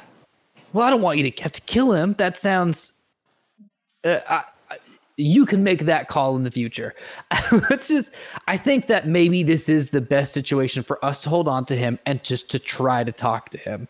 If we can get our hands on some tech, that's great. But otherwise, we got Ulez uh, monitoring his life energy. Doc, you're able to go toe to toe with him. And then hopefully we'll get some nullification tech. You and Benny also seem to do quite admirably. He ran out of that building in a way that I would characterize as scared. yeah, you should have seen. Dang, Benny just knocked him out. We did have help from That someone sounds who was extraordinarily turning- satisfying. I wish I had not been performing a surgery and could have witnessed. Yeah, he got his ass kicked. Okay, so I- I guess we'll hold on to him because Steve can't take him in unless there's been a crime. Are there? Has he committed any crimes? But I don't think I've never met him right before like an hour ago. Yeah, so I'm like, has he has he mean- committed any crimes? Breaking and entering into a, a city location. No, As but that's all not we have not ourselves committed. It's not like an extra or whatever he calls it crime. yeah, you're right. I mean, like which so I don't think that falls under his jurisdiction anyways. So like If he has committed any, I have no evidence that he So- has done so. so Steve has no reason to take him in anyways. yeah. Could Steve drive us home? That would be ideal. This is an excellent use of the Steve. Great question, Ulez. Okay, so uh, are we good on this? We take we take him into our care. We take Sunny into our care. Try to reason with him, and then Doc, you'll just do a death duel with him if it doesn't work out, and then you'll win because you will win. I clap Vion on the shoulder. Thank you. Okay, so that brings us back to where are do we have the least problem with Sunny being awake? What location are we going to? What about the warehouses where my ship is located? Do you want him near your ship? Oh, it is quite invulnerable. Oh, I don't know. If, well, that's cool. I still worry about him being near your ship. Also very locked. that's that. That's the those are like Sandy Carpus storage. storage Yeah, those, that's eh, that's Sandy Carpa's like place of business. I don't know if we want to have someone who can potentially ruin his or all of his clients' things. We might want to go to like one of the abandoned. If we're gonna go somewhere like that, like we might want to do an abandoned. The one where we confronted the Keelers is not across the street from a hospital. That's true. Yeah. Yeah. Okay, so the Keeler space then. Seems rational. Okay, that seems good for now, until something better pops up. Okay. Steve, we are prepared. He kind of, you know, he walks back over. He's like, "What are we prepared for?" Please drive us to a warehouse. Um, okay, Thank you. first, Hmm. there's some things we need to deal with. He points to Cadrax. If you are telling me that you did this, you are probably going to have to answer some questions. So keep an eye on your phone. I will take you where you're going now. I'm not going to place you under arrest, but I'm going to assume that if I call you in, you will come of your own recogn- of your own co- recognizance. What does that word mean? I didn't learn it. Willingly. No, of course not. But I would answer an obligation if required. Close enough. Um. All right. You said you had some intel for us, perhaps. Did he already share that? I Yeah, mean, he kind of blamed us about the I'll tell you on the way. So let's say you get into Steve's car and he's going to take you down to Factory Park. I don't think I have that map ready for today, but it's basically in mid Baronsdale and it's going to take a good, you know, with all the roads broken and the, the earthquake damage and the traffic lights out, this is going to be a long ride for y'all. Uh, so uh, along the way, Steve says, um, Okay, first off, Vion, you remember I said that we might be able to help you out with that uh, murder investigation in California? Yeah. Well, you might be relieved to know I have got somebody working on that right now, and it might be cleared up by tomorrow. I will keep you posted. Thank you very much. The other thing was I promised I would look into End's previous experience with teleporters for you if you brought in Eklund, and you did bring in Eklund, so Mm-hmm. here's what I found. Uh, End has encountered teleporters three times. In two of those cases, the method of teleportation is completely unlike what you showed me in that video. But last year, a company named Quantity Mechanics invented a teleportation belt that someone used to rob a jewelry store. The thief got away, and uh, well, we shut Quantity down, but I have secured authorization for you to investigate. I can tell you their office was in the Briarwick section of Avalon, 756 East Chapel Street, apartment 8. Maybe there's a lead there you can follow. And uh, he drops you off at at um, uh, the aeronautics factory uh, in uh, Keyline Aeronautics Factory in uh, um, Factory Park, which is I keep, I remember it as Yeah. the key lime pie factory, even though I know that's not what it is. But that's Yeah. what I am. It's Yeah. the pie factory. It's not, Mm-hmm. but that's in my head. Keyline. they have any sense there is absolutely like a food truck or like a little corner little corner cart Oh, yeah. uh, that plays off that it's too good it's too good and factory workers have a lunch break there's gotta be Yeah, there might have once been when the place was open, but uh, thanks yeah. to y'all, it is now basically the dilapidated old shell of a building that is even falling apart worse than everything else in this abandoned factory neighborhood. Um, so, yeah, Steve leaves you off. Any last thing you want to say or do before Steve takes off? i'm sorry Yeah. Uh, well, I hope we can work this out. Good luck, and uh, let me know if you find anything at Quantity. We have told Steve that these teleporters are taking people, right? Like that was something that was. Uh, Yeah, you beyond showed like him- two people. You showed him the video of them taking Curtis, and you told him about uh, two legs. Yeah, we have not reported Uh, the most recent. Um, do we? I was also samples. thinking, do we want to tell him that we saw that we know more people have been taken? Ulas can't make that call.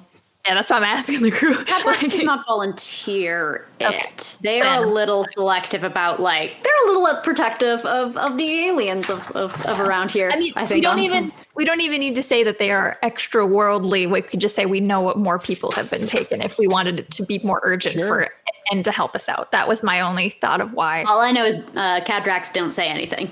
So I think I would whether Benny whatever probably, other people say is not there. You know, Benny would I- probably default to Kendricks in that, but it's, Uh, Steve, I got two questions for you. Um, just as a private investigator myself, I've I've tried been trying to keep some tabs. One, are you keeping? Are we the only group of folks that you're tracking, or is that something you can't quite disclose to us? That's classified. I would need authorization. Okay, yeah, I understand. That's a yes. Second, um, and this is just something because you know I, what I what I try to do in my work is I, I look for for uh, unexplained sort of stories, things that pop up, things that don't quite make sense, and I try to connect those dots. And and this is just one. This is a real pitch down the field, Steve. This might mean nothing to you, but has anything in your report showed up about like a statue that got damaged or missing? I've just seen one or two stories of my own research, uh, and I'm just wondering if that popped up on any of your radars at all. What kind of a statue? You know what? I'm just that's me just trying to read tea leaves. Don't worry about it then. Don't don't worry about that. I am not even going to ask. And he just puts his foot on the gas, and the car, you know, drives away, leaving. What kind of literature is written on tea leaves? Um, it, well, it's not really literature. It's more of like uh, it's like a divination thing where the way that you Oh. you yeah you drink. We should. I mean, we could You know the like with that a little bit. interpretation of art, like you see in it what you need to see. It's kind of the same thing, except Organic. yeah. Yeah. I would Uh, like to observe. Yeah, we'll do some some tea reading stuff. The important Amara bought really good tea. Oh yeah, yeah, we can use my sis's tea. Um, the good thing is none of that stuff was tracked back to us from a couple days ago, so that's good. Ah, Oh, we are not supposed to disclose to him the things we have done, or we do so selectively. I may have made a grave error of assessment. it was an honorable response, as you Yeah. stated. I'm unfamiliar with honor, but I find it very admirable. I find it hard to believe that you are unaware of honor given your consistent display thereof. Ah, I call this duty. It's how my people prefer to categorize it. Human languages is an imperfect translation to our own concepts, I understand. Very true. And uh, um, while you are standing there, Cadrax, your phone starts to vibrate in your pocket. Already? It is Abigail. You know, I said already because I was really worried that that would be the answer. Is the hospital okay? Are you safe? Hello. Kin. The the power went out during the earthquake. It was it took a while for for the for the emergency power to come back on because of the damage from the last earthquake. Where are you? I'm at the hospital. I I wanted you to know. Tally is dead. They were doing surgery on her when the earthquake hit. And on that, we'll see you in 10 minutes. Heck. Welcome back. Uh, and uh, before we get started again, I want to sh- uh, send a really grateful shout out to GM for Life. Um, thank you uh, for for the generous donation um, uh, and uh, for getting us uh, way into the lore drop uh, way at the beginning there. So thank you, and you know, and thank you to everybody. Honestly, it it it, it all matters to us, and uh, we we are as usual just incredibly grateful that y'all keep coming back uh, and keep helping to feed the cast because look at these poor starving people. You wouldn't want to see these people not eat, even though I think Sam's actually chewing on something right now. But forget that. Um, no, are you not? Okay, so, so okay, never mind, never mind.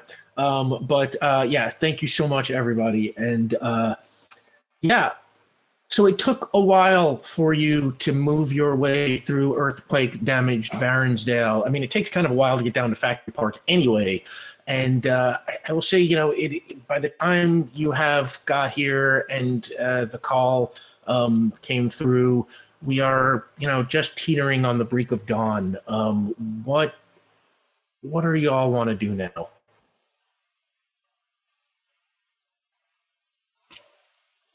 We have to investigate. We, we have to go look at that apartment and see what information that we can learn about the, the, the teleportation belt.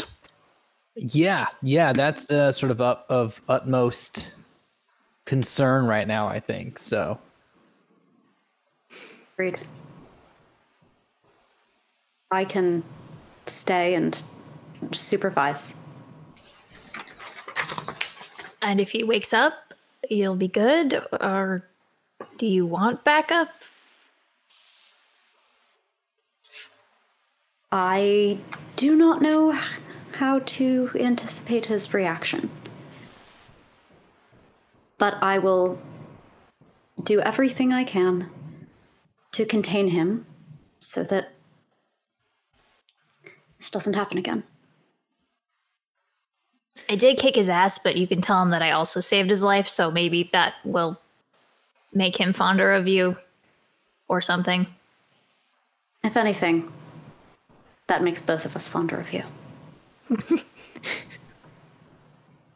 I'll take it. Uh, Doc, if you want, I can I can hang out with you while you know Benny and Ulez go investigate. If you would like. I leave it to you where your skills are best put in these times. Yeah, I mean, I think that the investigation unit is fully covered with Ulez, right? And I give a thumbs up. But then I'm like, oh no, not pretend though. Like this, sorry. We need a we need a positive hand signal, maybe both like this. Okay. Yeah. So yeah, the investigation unit is fully covered as far as I'm concerned. Yes. I have completed my first investigation mystery and I was successful. That said, if anything pops up, you know, just let us know. We have We do have the communication advice devices. yes. So uh, yeah, I will say, uh, Benny and Ulez, um, how are you? Pl- well, okay, how are you planning to make your way from Factory Park to? Um, are you are you going right to this address? Is that the deal? Probably, but there is Yeah. no public transportation right now, right? There's no subway, certainly. Um, you might be Hey, able I- to catch a bus.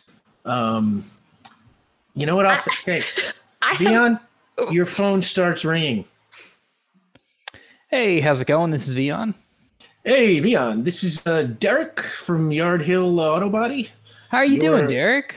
Uh, I'm doing fine, thank you. Um, I'm just calling to let you know uh, your van is ready. We've got the paint job; it looks great.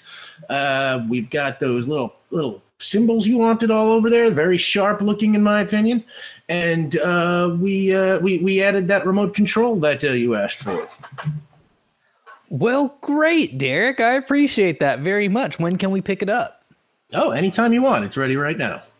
Oh, well, I'll let uh, I'll have someone uh come come get it from you. Great. Uh, the bill is all taken care of uh, by uh, your friend. So um, All right. uh, just come pick up the keys. Great. Someone will be there shortly. I love that because I was gonna call Dino and tell him I was gonna borrow his car. Oh man, you took too soon. I talked too soon. I did say that the van would be ready on Saturday, so it's a, but damn, okay. Mm, uh, so yeah, let's say um, Ulez and Benny, you get on a bus that slowly makes its way up to Yard Hill. Uh, while that is going on, uh, Cadrax and Vion, you are with a Sunny, uh, or you know, the still unconscious Sunny, at the Keyline Aer- Aer- Aeronautics Factory in Factory Park. Are you inside? Are you outside? Inside, I would assume, right? Uh, you make your way in, and uh, it is, as I previously described, you know, just kind of a wreck in there. There, you know, there have now been fights, training sessions, uh, and um, most of the place is just trashed. It has a steel grate for a floor. Uh, there was a catwalk that is mo- mostly knocked down now. There are holes in the walls from you all having blasted your way in and out from different exits and entrances, and uh, you know, a couple of overturned chairs and boxes and stuff. But that is basically it. What is it like for humans in the choir beyond? You seem unique, uniquely positioned to speak to it. Beyond. I is there like a chair around or something? Sure. Yeah, okay. Uh I'll grab the chair and I'll sit.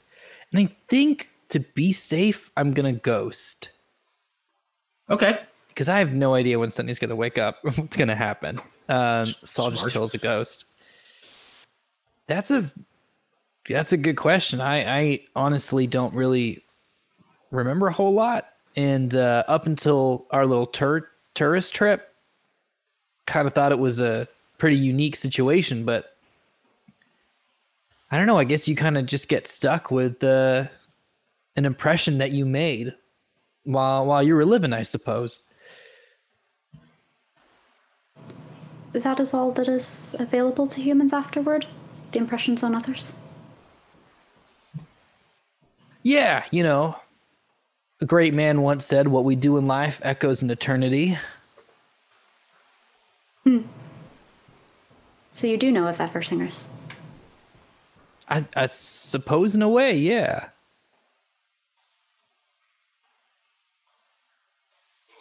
What's uh what's it what's it like for your folks?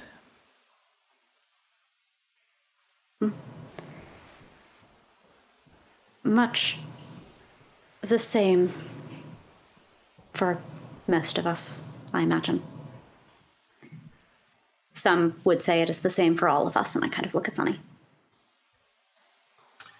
And uh, on that, let's cut over to Ulez and Benny. Uh, I, I will just to keep things moving say that you have picked up the van, and uh, when you picked it up, uh, the bill was paid by some mysterious benefactor, uh, and the mysterious benefactor apparently had a remote control installed, uh, and Derek showed you how that works.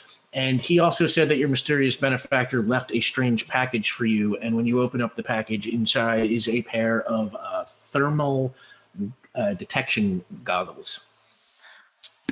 Oh, these are very cool. I like them. What do I look like? Like an alien. I mean, I suppose I am to you all the time, right?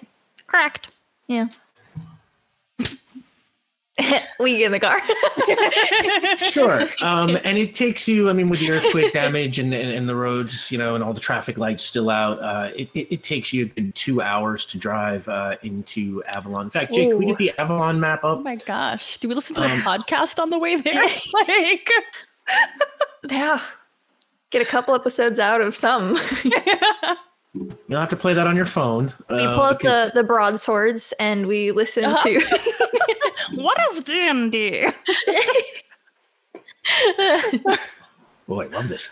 Yeah, you were listening to the broadswords on your way into Manhattan and uh, sorry, into Avalon, and um, as, as you are making your way there, um, Too much you- blend. yeah, too much blend. Wow, real world, fake world, crashing. Can't can't distinguish. Um, so yeah, you you see, yeah, as you can see there on the map, making your way uh, from Yard Hill, which is right by Baronsdale Heights. You, you you head up back towards, you know, you go over. Uh, probably the Jean Greco Bridge, which is that bridge that leads up into Ruby Village, and then you make your way through Monroe Harbor, and you can see that a lot of Lower Avalon uh, is also kind of destroyed. And from Monroe Harbor, you turn up and you go to Briarwick, right up there in uh, what is you know kind of midtown Avalon. And uh, Briarwick, all the way on the east side, there is, you know, it, it, it is it is a city neighborhood. Uh, you know, big, tall buildings, wide streets, that kind of stuff. Um, but it is not quite, you know, it's not like Times Square kind of skyscrapers and stuff. Uh, it is mostly apartment buildings, businesses, commercial, that kind of stuff. And uh, you you come up uh, to this building, um, which is uh, the address uh, that you got, and it, it is an apartment building. Are we able to simply enter? Uh, there is a revolving door, and uh, if you walk inside past the revolving door, uh, there is a doorman who is kind of sitting at a big, uh, kind of fancy-looking desk. And uh, as you come in, uh, he uh, says, uh, "Hey, um, what can I do you for?" We greet you. Hi. I greet you. Um, Benny like takes a second, like, okay, okay, we can do this. And she goes, "Hi, I'm Benny. Nice to meet you. Uh, what's your name?" My name, um, I'm Ruben. Hi, Ruben. Um, Hi, Benny. so where was it? Apartment eight? Is that what you said, or did I? Yeah, Apartment eight? eight. Yep. Okay. Um, we are just here to stop by apartment eight. Um, and we will be out of your hair, in and out super fast. Um, uh, all guests have to be announced. Uh, who should I say is here? uh, Benny is good. Just Benny. Yep. Uh, hang on a sec. And he picks up a phone and he dials. Uh, Benny is here to see you. Huh? What is this in reference to?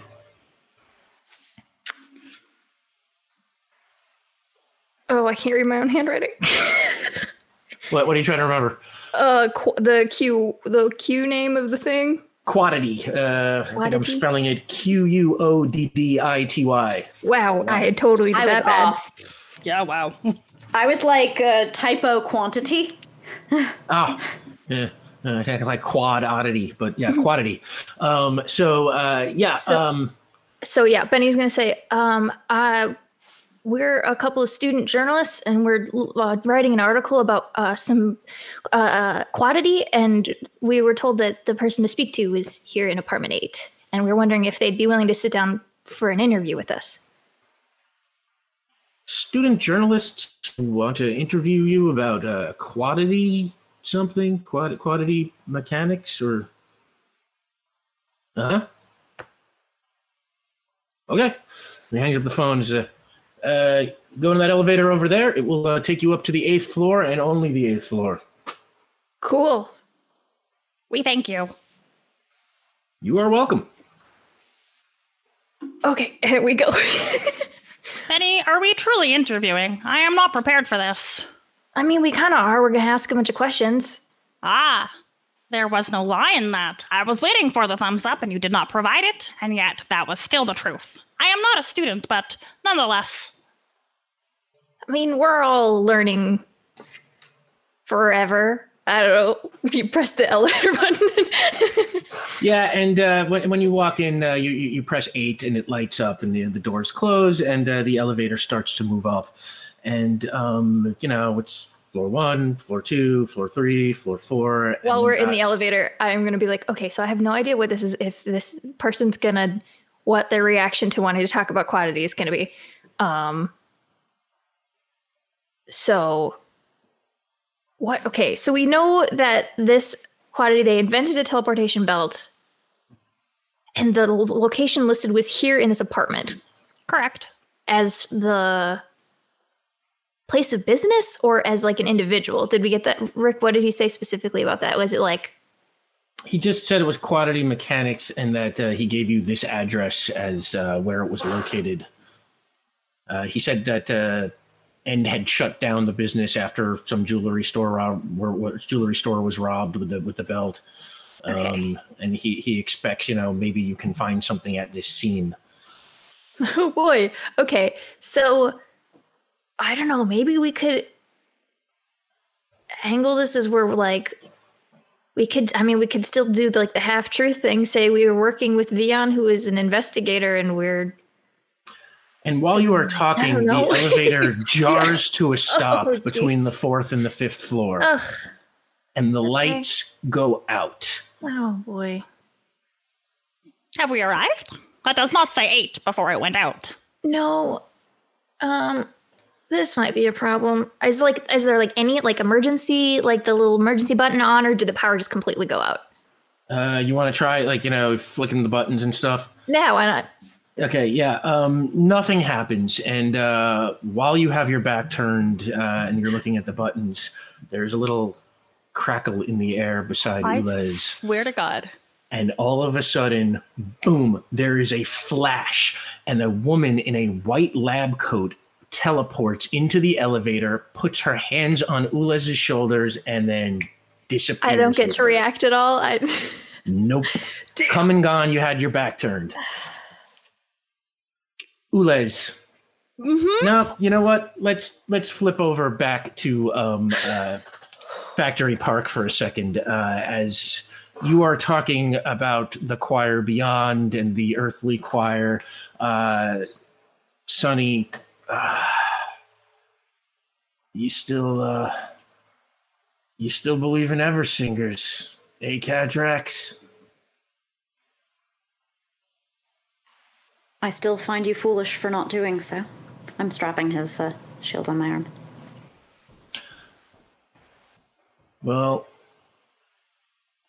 did you uh, find my father? Was he still singing? He wasn't. But I did. Hmm. Interesting. And, and, and he kind of like sits up. Uh, I assume he's just on the floor, is where you put him? Yeah. Uh, as he wakes up, I'll get down and, you know, do, um, Yeah. like the slop squat, like sit by him. And he puts his hand on his head like he's got like a headache. Are you injured?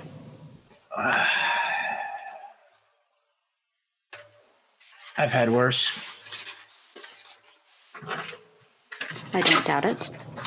He looks around. Hey, I remember this place. Good. Your memory is intact. So, what happens now, Cadrax? I mean, you're not going to kill me, Are you going to.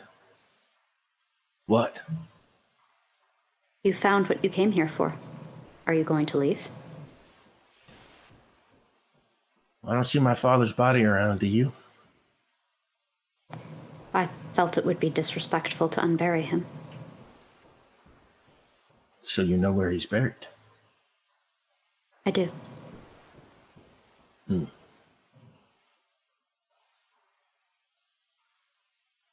He looks over at Vion. He kind of like angles his head around, looking at your translucence. And he says, That's a neat trick.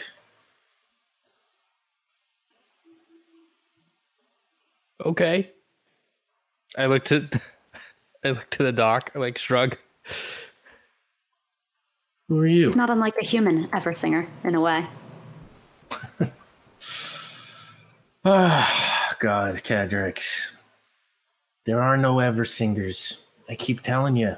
Just like Dad, when you're dead, you're dead. Nobody's note sounds forever. Yeah, well, uh, hey, I hate to jump in here. Um, I, I I did die. Just to be completely clear on that. So, if there's any discussion otherwise, um, you might not be speaking from experience. Make a willpower roll. okay. Oh, Uh, can I add performance on this? Uh, I think he's posturing a little bit. yeah, yeah, okay. I feel like that that should more apply when you're pretending, but it's like if you're posturing a tiny bit, I, I'll let that slide this time. Okay. Oh wow. Okay. Well, that's a. Uh, that's good. Wait, let me do the math really quickly here. That's going to be an eleven. Hmm. Well, then I guess I don't have to worry about killing you now, do I? That was not going to be something that happened. How would you stop me if I wanted to tear this whole place apart? How would I stop you? Like my honor depended on it. But are you going to? Why do you need to? The humans didn't do this. They couldn't have if they tried. Respectfully. No, yeah, that's yeah, none taken. Maybe I just want you.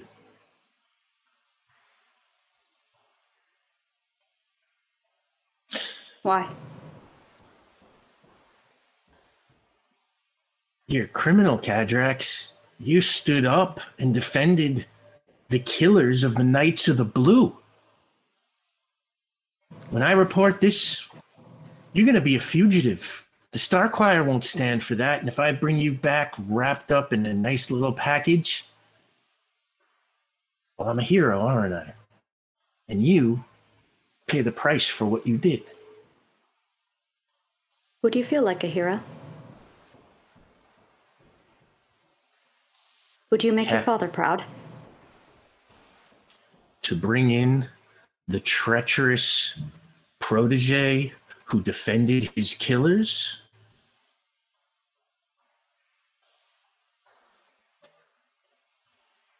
Hey, Cadrax, let me ask you something. What were you talking about the choir beyond with your buddy here?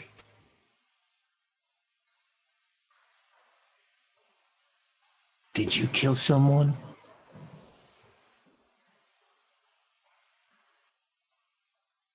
Yes.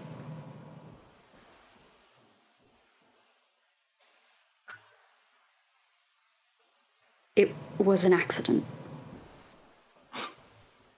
From grief. for your father. You think he'd be proud of that? No. I hope he understands. And while you two are staring each other down, Ulez, all the way up in Briarwick in Avalon, you find yourself standing in the living room of a relatively large apartment, but it's not very homey. The walls are covered with schematics, and there's weird looking equipment piled everywhere workbenches, tools, uh, all kinds of uh, electronic doodads, and, and a science gear. You can see three closed doors from where you're standing. The windows are all covered up uh, by blinds and, and black paper that has been taped over them.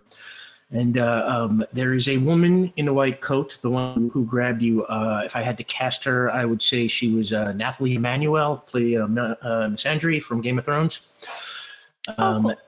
And she is, uh, as soon as you appear, she immediately backs away from you a couple of feet and she looks at you and says, Do you see what I just did? Um, you teleported me here. I didn't entirely observe it because I think I was a part of it, therefore it was much more difficult to properly analyze. And she kind of cocks her head, you know, at your sort of strange tonal reaction as you do not seem f- afraid or confused and kind of a little, a little chipper. And uh, she's, Well, good. Then listen up. I am going to ask you some questions. And if I don't like the answers, I'm going to go get your friend and I'm going to teleport her a thousand feet above the street and drop her. You understand? She is incapable of flight. Yeah, I know that. What? Who? What? Uh, my name is Ulez. We greet you. Ulez, huh? Who do you work for? Uh, I work for Vion Vigor. We have our own investigation uh, unit. I have not entirely asked what the proper term was. It's kind of like a private investigation business, and I am officially on the job. Vion Vigor? Correct. Next question. Why were you asking about Quoddity? Oh, we are incredibly curious about this belt of teleportation. Yeah, you know about the teleportation belt. You Correct. know- and you know the name Quoddity. Correct. Quoddity only had one client. So if you are here looking for them and, and, and you know about the belt, you must work for those bastards who sent those thieves in the green robes.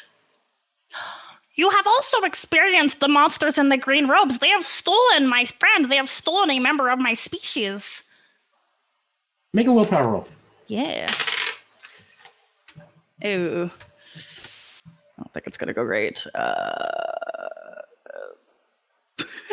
seven.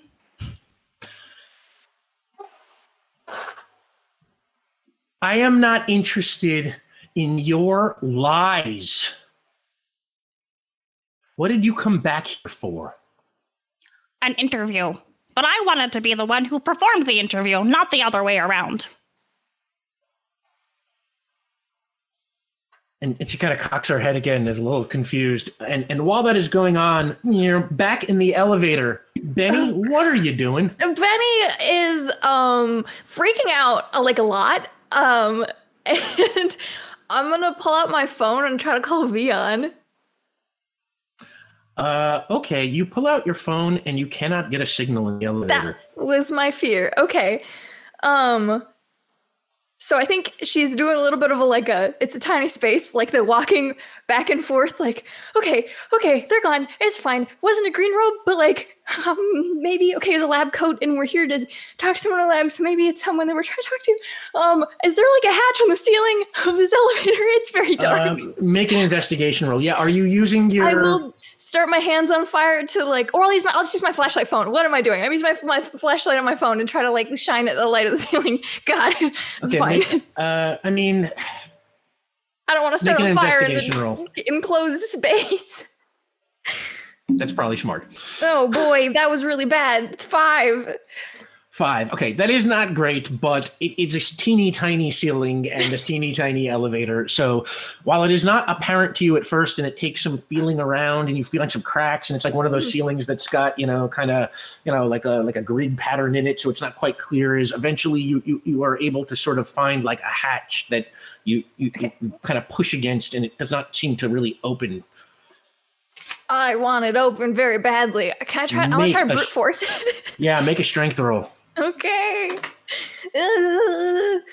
Uh, I'm I'm just gonna I'm gonna announce this right now that if this doesn't work, I'm gonna play uh, like she's gonna I think she's gonna freak out a little bit and she's I think she's gonna uh fire that's closest cat burns. I think gonna start on fire a little bit in this elevator. So I'm just declaring that right now. Um. Ooh. Okay. It's okay. It's seven. I don't know if that's gonna get me out. That will not get you out. Nope. In fact, what I will say is you brute force as hard as you can, and it just kind of like raises and falls. And on that, you like fall to the ground, and like with the anger that you are feeling I think it's pa- she's panicked. She's panicked is what's happening. I think she sets Yeah. on fire. absolutely, you go full body Human Torch, uh, just Ah. right up into flames. And I will give you a point of determination for that, Okay. as you are now on fire in a very small elevator. okay. Okay. Get together. um, I think I don't know. I feel like she's gonna freak. I think she needs to make like a will like a willpower roll or something. Like I think she's gonna have a panic attack in an elevator. like Okay. Um, make a willpower roll. okay. What is your willpower? It's six. Oh, okay. It's pretty Composure good. check. Composure check, basically. Like I think she needs to calm down to be able to get not on fire and two to just not freak out in an elevator. Okay, okay, okay. That was pretty good roll. Eleven. 11 that'll do it but it's going to take a, a little Yeah. bit of you know Yeah, kind of she's gonna do breathing and calming. deep breathing So- and like stay away from the walls and like like oh not touch anything. The carpet in the elevator the floor in the elevators could probably gonna have some scorched f- foot marks like like okay. Yeah so she's gonna take a second to like calm down and then when she is because she knows how this works um when she's calm enough she'll try to put out the put out the fire. All right let's say you are calming down and meanwhile back up in the apartment Ulez uh this woman is not looking particularly happy with you um and uh she says you are very strange. What is what is that costume you are wearing Ah, this is part of my outer shell. This is what I am made up of. Would you like to feel it? It is unlike any material that you have here. You're like I'll extend my arm. Make a willpower roll. You can't be mad. Oh, that's a one. Oh, oh, uh, uh. Um, does a four? She's material you are made up of. What are you? Some some kind of a robot? Uh, only partially. Huh.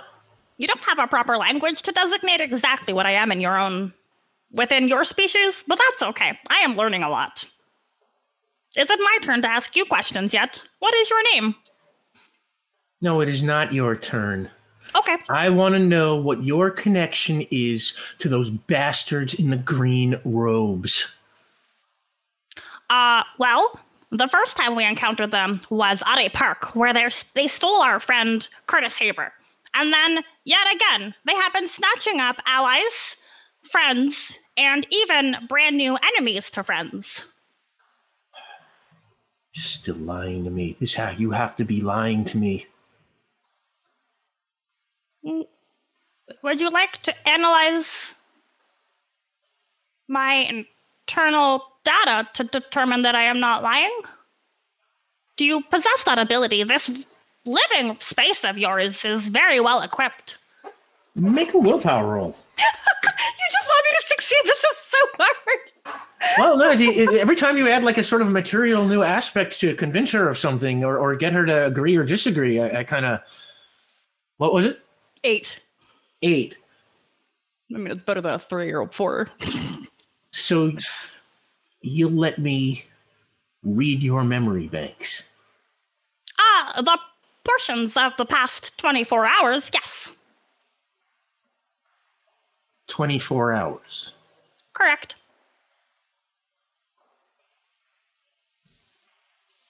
When was the, I'm trying to think. When was the last time you saw someone abducted by the people with the green robes? That was. Uh, our homies from oh, uh, like it was- that, Yes, yeah, it was like the alien strike force. Yeah. Okay. Last um, evening, right? Yeah. Right before late, late afternoon. Yep. So that falls. Okay. Um. Huh. How how would we do that? Uh, well, let me look around. Do you have any extra RAM laying about? Huh.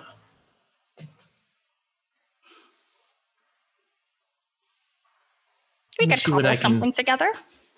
Let me see what I can find. You got USB on that thing? Um, hmm, one of these. What form of USB? C, regular. And she sort of cautiously walks over to you and kind of looks at your port. Huh. This one might fit. Let me see what we can come up with. And she turns around and starts like hunting around on the workbenches. Um, let's go back down to Benny. You are calming down um, in the elevator, and uh, the fire that is closest kept burns kept out. once again. yeah. Yeah. Okay. Okay. Um, if we're in between floors, I'm not gonna be able to. If I wedge the door but I'm not gonna be able to get out. I think I need to try the ceiling hatch again.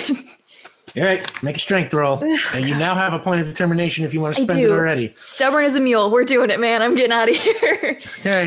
Stubborn as a mule. That I can't use. I can't use kickboxing for this at all, can I? If I'm like like a hit I mean, you, like are, you are a master kickboxer now, and you can perform Yeah. stunts on your kickboxing. That's so true. some some kind of stunt, like a like a two handed like I don't Right, I or- or imagine like you holding onto the railings. yeah oh Um, yeah like, And like Ooh. with your upper body strength, yeah, you can yeah. yeah. leverage your feet upwards. I could yeah I'm gonna try that Where it's Yes, just like a really good leg press. So imagine what Ulez might say right now. Yeah, you think I think Ulez yeah. might say? I imagine you holding on to the rail. I did Um, think about that but I was like I don't know if that's too absurd but I am a master in kickboxing now so Yeah, you are a master in I can do kickboxing. it, yeah. Um, Okay. So roll uh your strength. Strength. You can add your kickboxing bonus, and you're spending that max determination for, for stubborn as a mule. Stubborn as a mule. I'm trying again I'm not giving up okay here we go this is what I'm talking about wait hold on I have to do math again five six seven eight nine ten eleven twelve thirteen fourteen and you kind of brace yourself against the, the railings and it's like kind of one of these like you know two and you fling yourself kind of up feet first and just like smash the bottom of that thing and it goes flying open and as it goes flying open we cut on back to factory park Ooh. where Cadrax and Sunny are still uh, staring each other down. And uh, Sunny says, So, what do you say, Cadrax? Let me uh, bring you back to Beta Pyxidis in cuffs? Confess your sins, admit that you helped the killers of the Knights of the Blue, and face justice like a real knight would?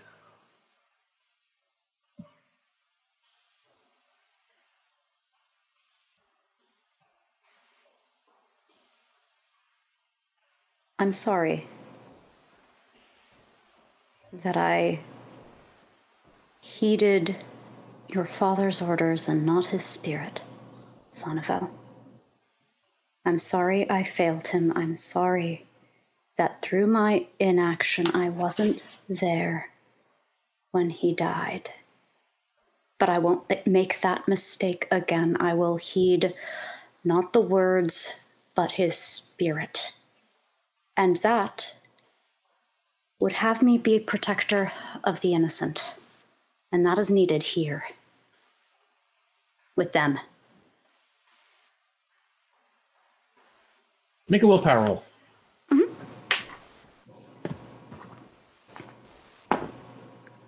Six.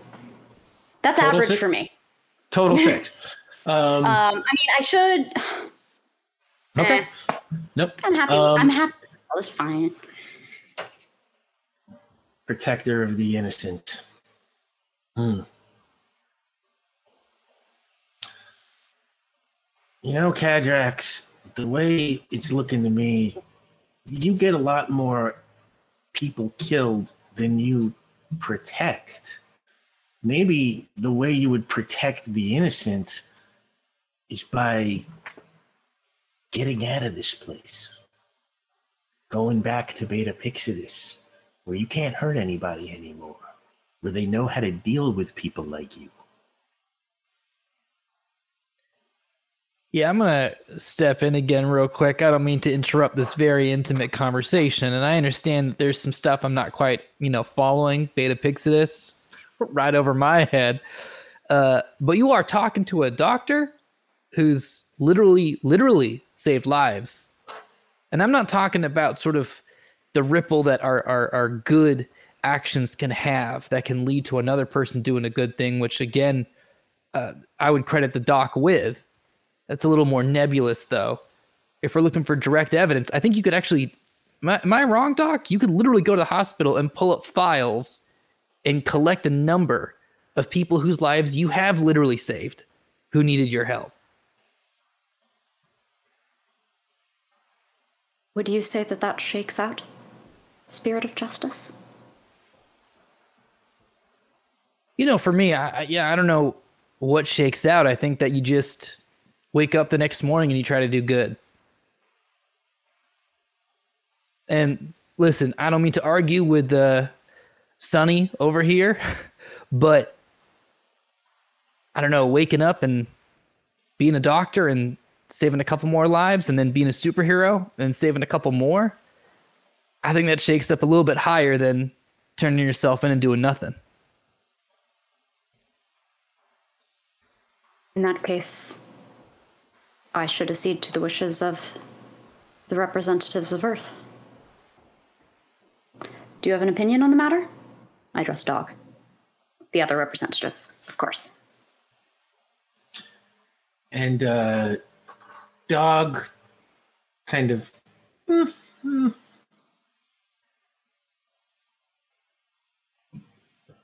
Oh, I lean back just a little bit and then I look to Sunny. Because both representatives have communicated their desires. and, And so I serve looks at their pleasure. and Sunny looks over to Vion and he says, uh, "They called you Spirit of Justice." Yeah, that's right. And I want to recorporealize and kind of walk over and, and pet dog a little bit.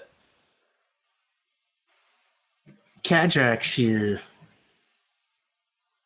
stood up to defend the murderers of my father. So, what do you think justice would look like for them? Yeah, see, Sunny, this is where it gets real interesting because I did have a little chat with them. And if I'm not mistaken, they were getting justice for the crimes that your father committed. Am I wrong?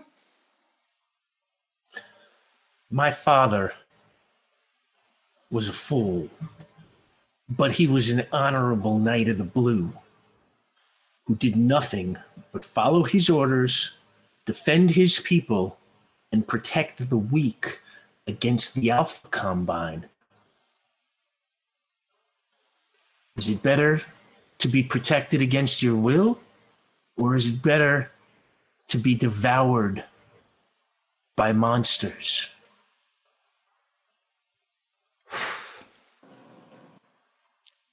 It's a big question there, Sunny. Yeah, I don't think you really understand what's out there, Mr. Spirit of Justice. might be out of your league here. Yeah, I mean, you know, possibly, but I'd throw right back to you that you're talking to a ghost, son. You know, you're coming here talking about uh, grand gestures of justice and, and what's good for the living. Because at the end of the day, all you can do is weigh death against other death. Well, I'm here to tell you there's something a little bit more than that. And the context you're looking at is a little small from where I'm standing. It might just be a tiny little blue and green marble here, but uh, we're working on something pretty big here, Sunny. Make a willpower roll. Okay. That is come out to a six. So, I ask you again if justice here isn't death, and if justice isn't Cadrax coming back to face justice of their own people, then what is justice? Because it can't just be letting them walk away, can it? Nothing? That's what you're telling me? Justice here is just a shrug and nothing? No, So No, what? that's- that's a, you know, that's a very, that's a very good question. And I'd like to kneel while I'm petting dog and just kind of get a little bit closer to eye to eye. And I want you to know I'm, I'm not pulling your leg on this. That is a good question. Listen, I, I don't know what's going on with all your stuff. I can't follow half the words you're saying. But if there's a system that put your father in a position where he had to go get killed, the crimes of him and the crimes of his killers, they lead all the way up to the system that put him in that place to begin with. Now, that might be something too big for me to even imagine, but I will say this, and I mean it. Son of, and I turn to the doc to make sure, Sonnevel? Yeah, son of Sonnevel. If there is some big monster out there that is making this happen and ha- forcing you all to put your lives on the line like this, where you would turn on each other in your time of grief, I will help you fight that. You can shove me into a rocket ship, you can shoot me out into space, I'll do whatever you need. But if you're talking about justice, that's the justice because you fight that thing and all your problems, then they become yours and not that. Make another willpower roll. Okay? Come on, big. d- pff, Highest I could get 10. Okay, we're gonna cut back over to Ule's galley. Um, yeah. Oh my God. Yeah. No more. Um. So, uh, Ulez, the woman has spent some time examining your ports, and she, while she's doing it, she says, uh, "Wish my father were here. He'd be able to figure this out." Who was your father? Is it my turn to ask questions yet? I have been very patient. Make a willpower roll. You know I'm no good at this. Five. Um. Okay.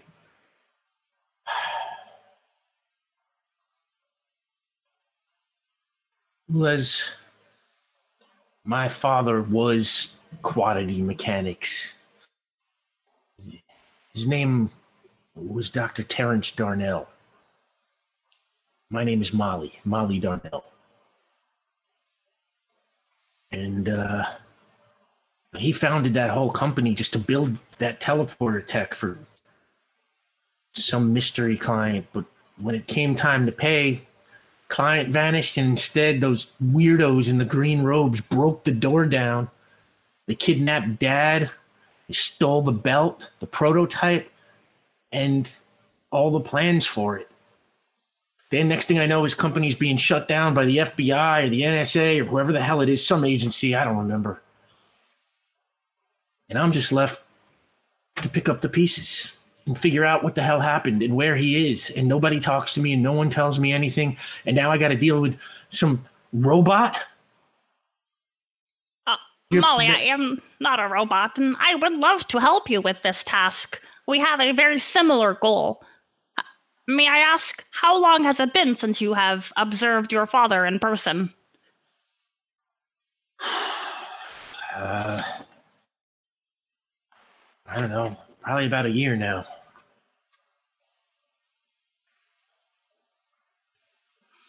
Your memory banks better say what you say they do. Oh, yes. I look forward to you viewing them. There are some very good images of dog. And she holds up a couple of sort of wires and connectors and things, and she's like, Which one? Oh, uh, mm, Ulez, make an intellect roll. I'm good at that. Yeah.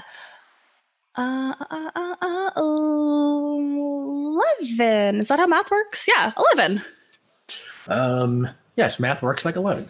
Uh, and uh, yeah, um, you. Okay. You pick one, and uh, she kind of goes to a port, and she's like, hmm, it's not an exact fit, but if we can get the ends. And she kind of, you know, gotta get the pins to connect. Yeah, she's got like a little kind of needle nosed pliers, and she's trying to kind of like bend the end of the connectors so that you know they face in the right direction. And she kind of, you feel her like shoving in the back of your head, and kind of, you know, uh, it's, it's you know a little uncomfortable, but it's not really hurting you or anything. Uh, and then she sort of goes over to a computer, and she's like, "See if I can get some kind of way for my tech to communicate with yours." I don't know. Can you help me here? Uh, oh, yes. I can display the video right now. Okay, make another intellect roll. Oh, gosh. Oh, I just threw the dice. Let's try that again. Oh, wow. from a six VLC can do one. every video format. You got this. I wanted to show, just use VLC. Um, that is a six. Six total?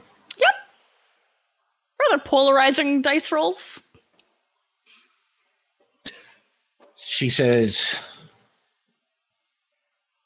All right, here goes nothing. And she hits a button and you black out. Oh, gosh. Benny, you are down in the elevator. What are you doing? You just opened up the hatch. I am climbing on top of the cart. Um, I, I want to get into the elevator shaft. I have my, I'm gonna put my phone like in my pocket with the flashlight out, and I'm looking for like a service ladder or something in this elevator shaft. Because sometimes like Uh, along walls of like stuff like this, like there's like a ladder. Okay, make an intellect roll. oh boy, I'm bad at those. Okay. Okay, okay, okay. Eight. Okay, yeah, you see a ladder. Uh, it is very thin and looks like it is probably not meant to be climbed straight up the shaft, but rather climbed, you know, for maintenance workers to, you know, move between floors. And there is like a little gap between each floor so that the ladder goes up and then there's a gap and then the ladder goes up and then there's a gap. Um, and you can easily get onto the one that is right where the elevator is stalled. Ooh, yeah. I'm gonna go up and start counting floors. And she's just gonna, as she goes up, she's like, not the scariest thing I've done. Not the scariest thing I've done. Not the scariest thing I've done. Like, Okay, make a coordination roll. Oh, You're between okay. Mm-hmm. you are between floors four and five, so you will have to climb up from four to five, from five to six, from six to seven, from seven to eight. So yep. basically, like kind of three and a half since you're stuck Yeah. between that first one.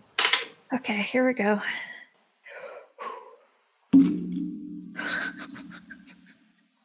Six.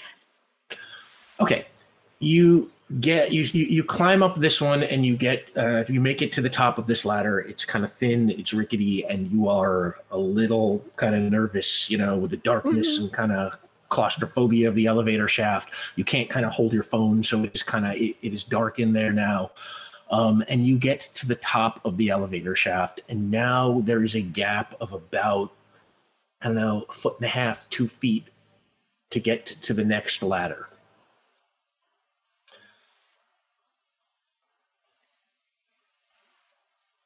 I guess she's just gonna go for it. I mean, she's gonna get up as high as she can on the one and like you know balance with her like hands down and feet as hands and feet as close as they can, and then we'll swap one hand up to the next one, and then that kind of a maneuver, and then we'll try to pull herself up from there. Make a coordination roll.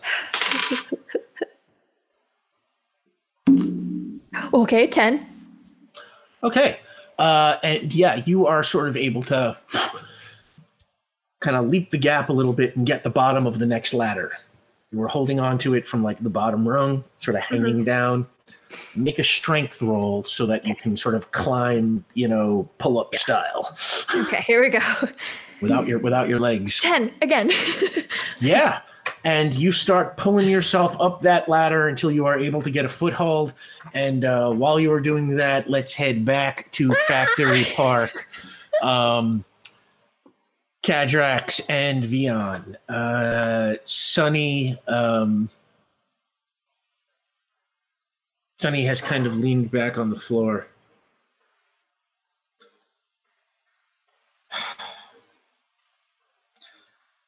You are a very brave man, Spirit of Justice. Uh, yeah. He is. Oh, thank you.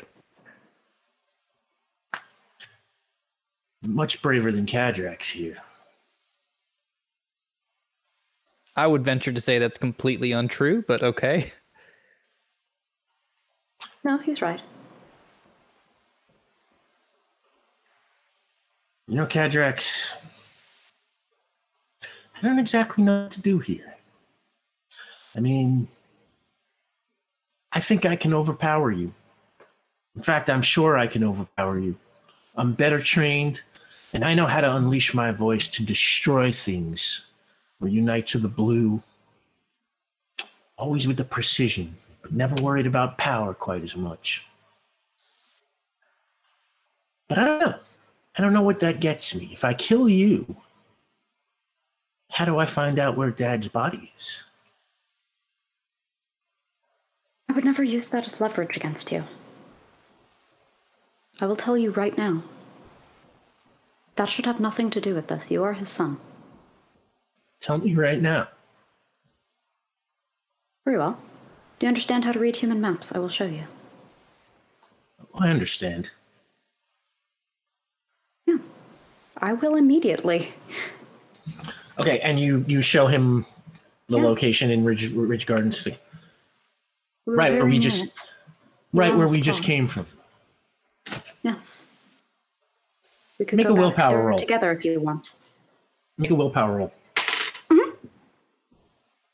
Um, you know, I've been giving myself these unmarked troubles, but uh, I feel like narratively, I don't need the mechanic, but can we consider just as narrative that I am upholding my oath? I don't.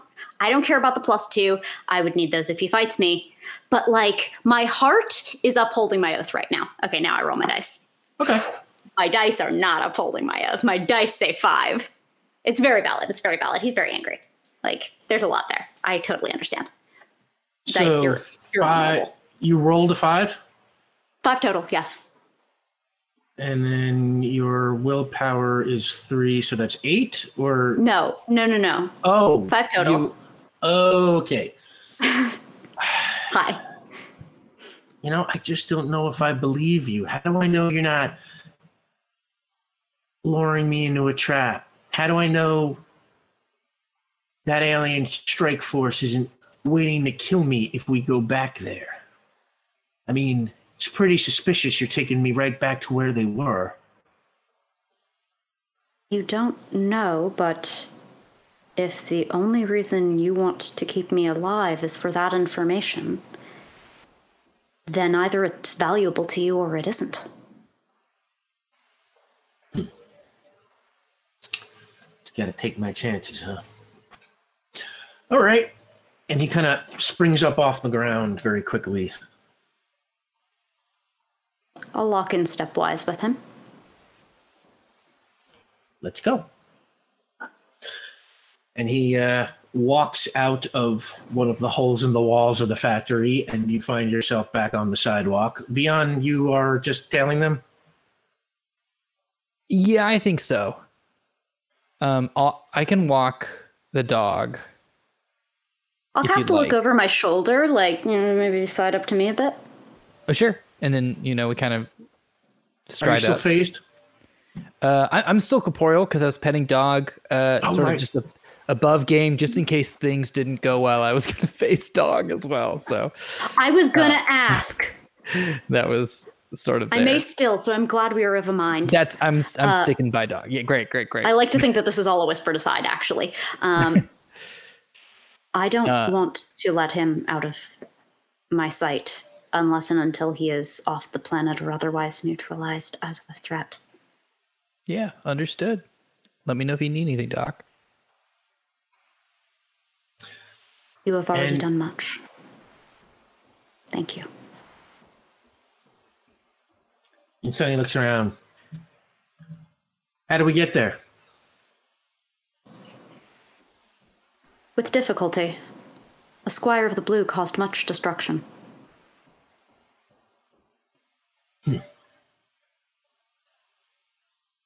Not surprised. So much for control. And uh what is your plan for getting from Factory Park to Ridge Gardens now? Honestly, that really does sound like a sunny problem, doesn't it? Um, like, Do we want to call the most tense cab drive? I mean, I'm down for it because I I want that that just that one shot. After all Uh, this tension, tension, tension, cab. Yeah, I can. Uh, yeah, don't worry, I'll get us there. And I whip out my phone and I call a cab. Okay. And uh you call a cab, cab's on the way, and we will go back to Ulez Galley. You blacked out completely when Molly started what would be the transfer. And uh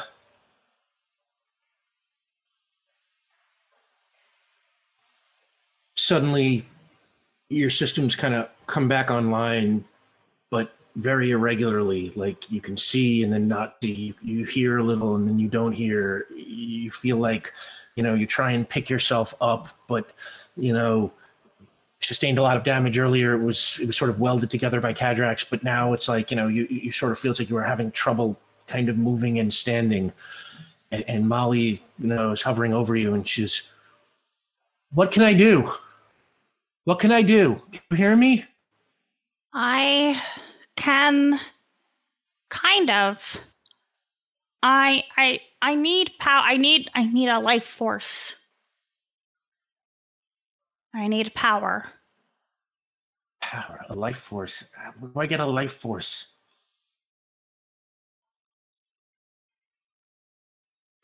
I I need a life force. I need to drain. That is help. Please. And she kind of stands back and drain life force, like like a vampire. Energy. Life energy. Life energy. Uh, she's looking around. And while she's looking around, Benny, you are in the elevator shaft, climbing up Yeah. between uh, fourth to fifth, the fifth and the sixth floor. Um, make your coordination roll.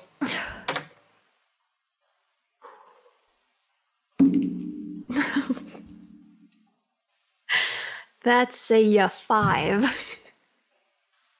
and you're about halfway up the ladder when you, you you kind of miss one of the rungs and slide all the way back down uh, to the end of this ladder and you just narrowly grab it and you're kind of just holding on with like one arm make a strength roll to see if you can get yourself back up Boy.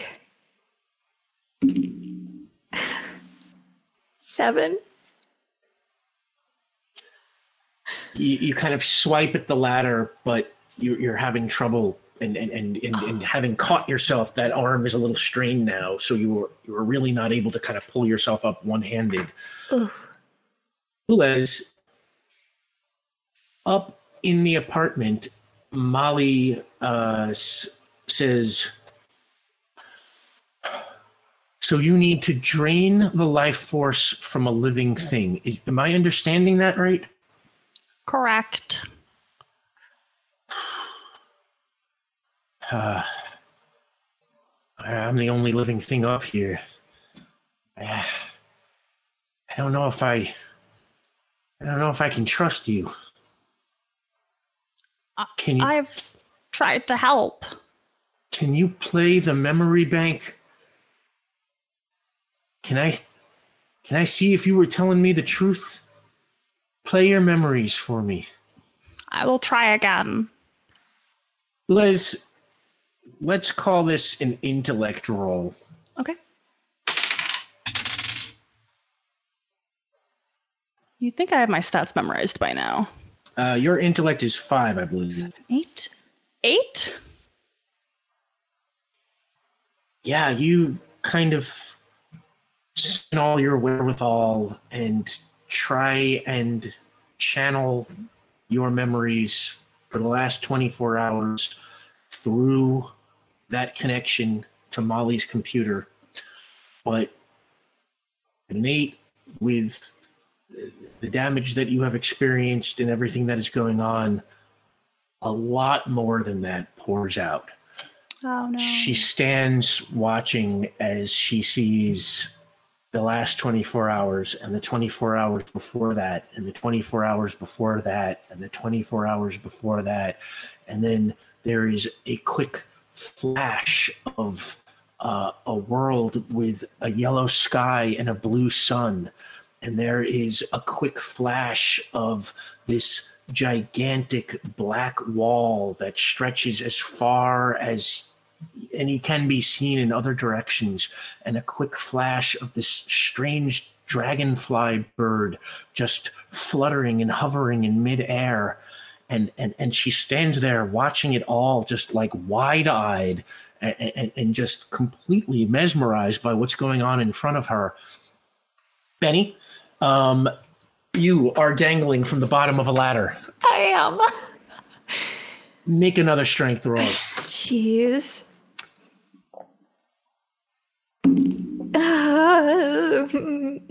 six. You try and grab back up, but this time you just completely miss and you fall back down onto the roof of the elevator. And it's like with a thud, and you kind of feel it in your back. Cadrax and Vion. The taxi has made its way towards Ridge Gardens. Traffic is moving a little better now over the course of the morning. Uh, you know, police and construction crews have been doing their work and clearing roads and kind of getting things moving a little bit. And uh, it it drops you off uh, right by uh, that warehouse, uh, that abandoned, boarded up warehouse where you just you know half a day earlier were fighting with the alien the alien strike team and with Sunny. And uh, the cabbie uh, is just like, all right, that's gonna be um, and he hits the meter and it's eighty-five dollars. $85? Well, I mean, it's all the way from Ridge Gardens in heavy traffic. Yeah, all right. Yeah, I, I'll hand over my card. It's like you. No, Uh, please. This is this is a matter of ours. Allow me. I will make the money payment.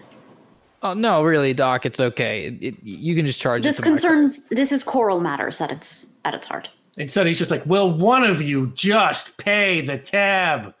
Yeah, I think I can write it off on my taxes that I still I think have to file. So What is a taxes?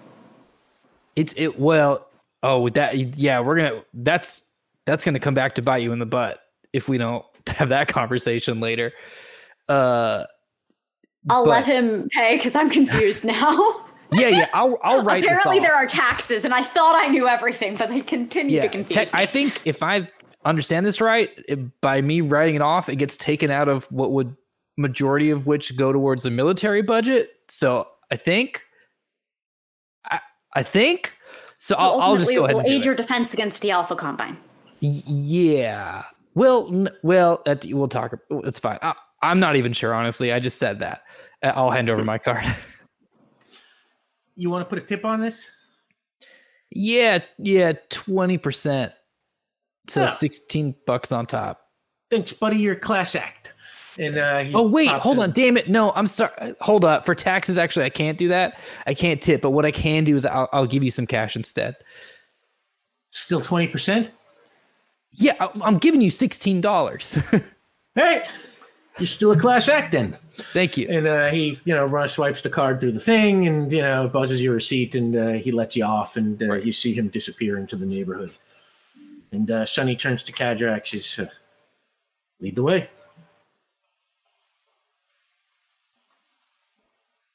I do.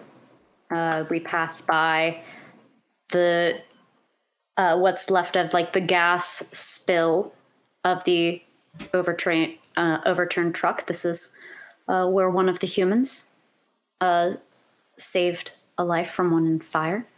Uh, right there, uh, this one, Vion, pulled a young adolescent out of rubble. This is the spot where both of them kicked your ass. Yeah, you remember that? Oh, and here's the power station. And then we'll get through, and then, you know, we'll actually get to the spot. And he kind of looks around at the power station as you're walking in, and he's sort of like, "You do this?"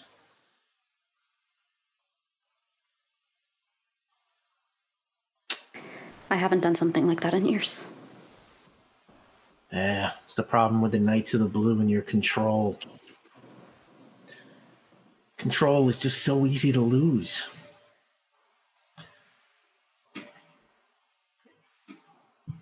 And I you wish I had him. more time to learn from your father. He had a lot to teach me about that. If he had a lot to teach you about that, you wouldn't be taking me to his grave right now. And uh, you lead him through the building because you said you would take him into the spot, and uh, um, you go through the, you know, through this boarded up factory, past the bed that uh, Ebos was, you know, lying in, and uh, where you know, past the corner where the electrical workers were tied up, and uh, right where Zol pointed, there is kind of like a big kind of open garage door that is, you know, looks like the door's not even there anymore. It just leads out into a little fenced in kind of yard that's got a lot of kind of trash piled up around the edges, you know, uh, uh, you know, where the fences are. And, um, I take Vion's hand. and you can see that along the ground uh, there are about I don't know what did we say about like fifteen or so mounds uh, that are about the right size to be graves, and uh, he says, uh, "Which one is it?" I'll ping. Okay, we'll get back to that. As you line up to ping, we will zip over to Ulez Galley. Ulez. Molly says, My God, you're you're you're an alien. You're from you're from you've been you're you're in out you from outer space. You're from outer space. Not from here, correct. This is the most amazing thing I've ever even heard of in my life. Here. And she holds out her hand. Take my life force. We thank you. Let's make your light blast roll. Yeah. Nine? Yeah. Um, you hit her with the light blast, and suddenly you can feel her life force coming through the beam back into you as suddenly your sight and your hearing and you know all, all of the damage starts normalizing and you your your functions are restored to something resembling your normal you know level. Um, you still feel a little weird after that shock and what happened to you but you can think again and you can see and hear and move again and uh, molly kind of whoa head rush Are, are, are you well? Uh, you should sit in your uh, chair in front of your computer. No, no, no. I can help you. And, and she she sort of stumbles back towards the workbenches. I saw it all. I know, I know you're after them just like I am. And you got to know that teleporter, it can only transport someone about, I don't know, 50 to 80 yards or so. It's not long distance. Like a city block at max. Oh. Eh, and, and, and you can track the landing zone with this. And she holds out to you what looks like a small kind of like voltage meter, only instead of like a voltage meter, it has like kind of like a directional readout, like a compass. The next time you see them, get those bastards. May I inform you of our success through the means of communication? And I'm gonna pull out my little Kermit the Frog phone. I believe we are allies now. Damn right. If there's anything I can do for you, you know, you need any tech stuff, tech help, you come back here. We thank you. May you return me to my friend Benny? Yeah, I think I can do that. She puts her hand on you and she touches her belt, and then the two of you vanish back down to the elevator. Meanwhile, over in Ridge Gardens, you are doing your pain. Cadrax, make your complex task roll.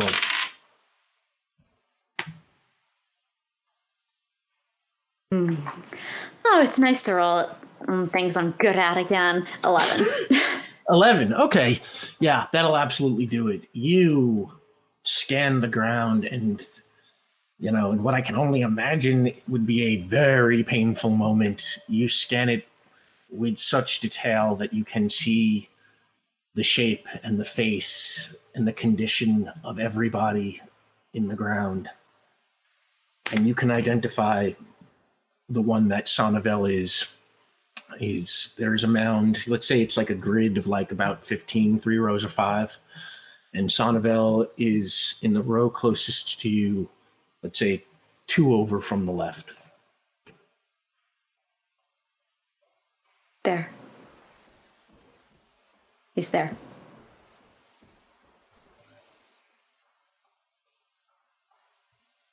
all right why don't we go pay our respects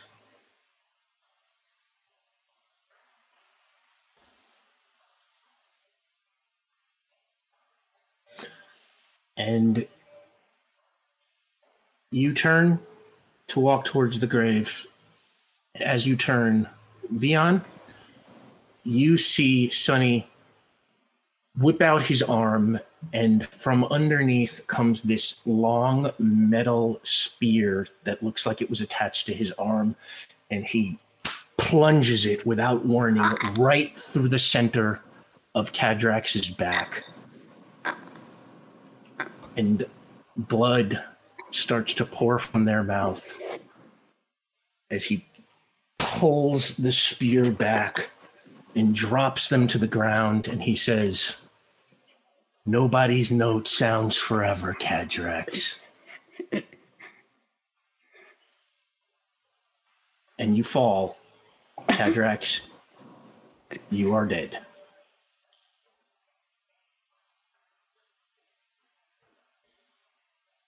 And on that, we'll see you in two weeks.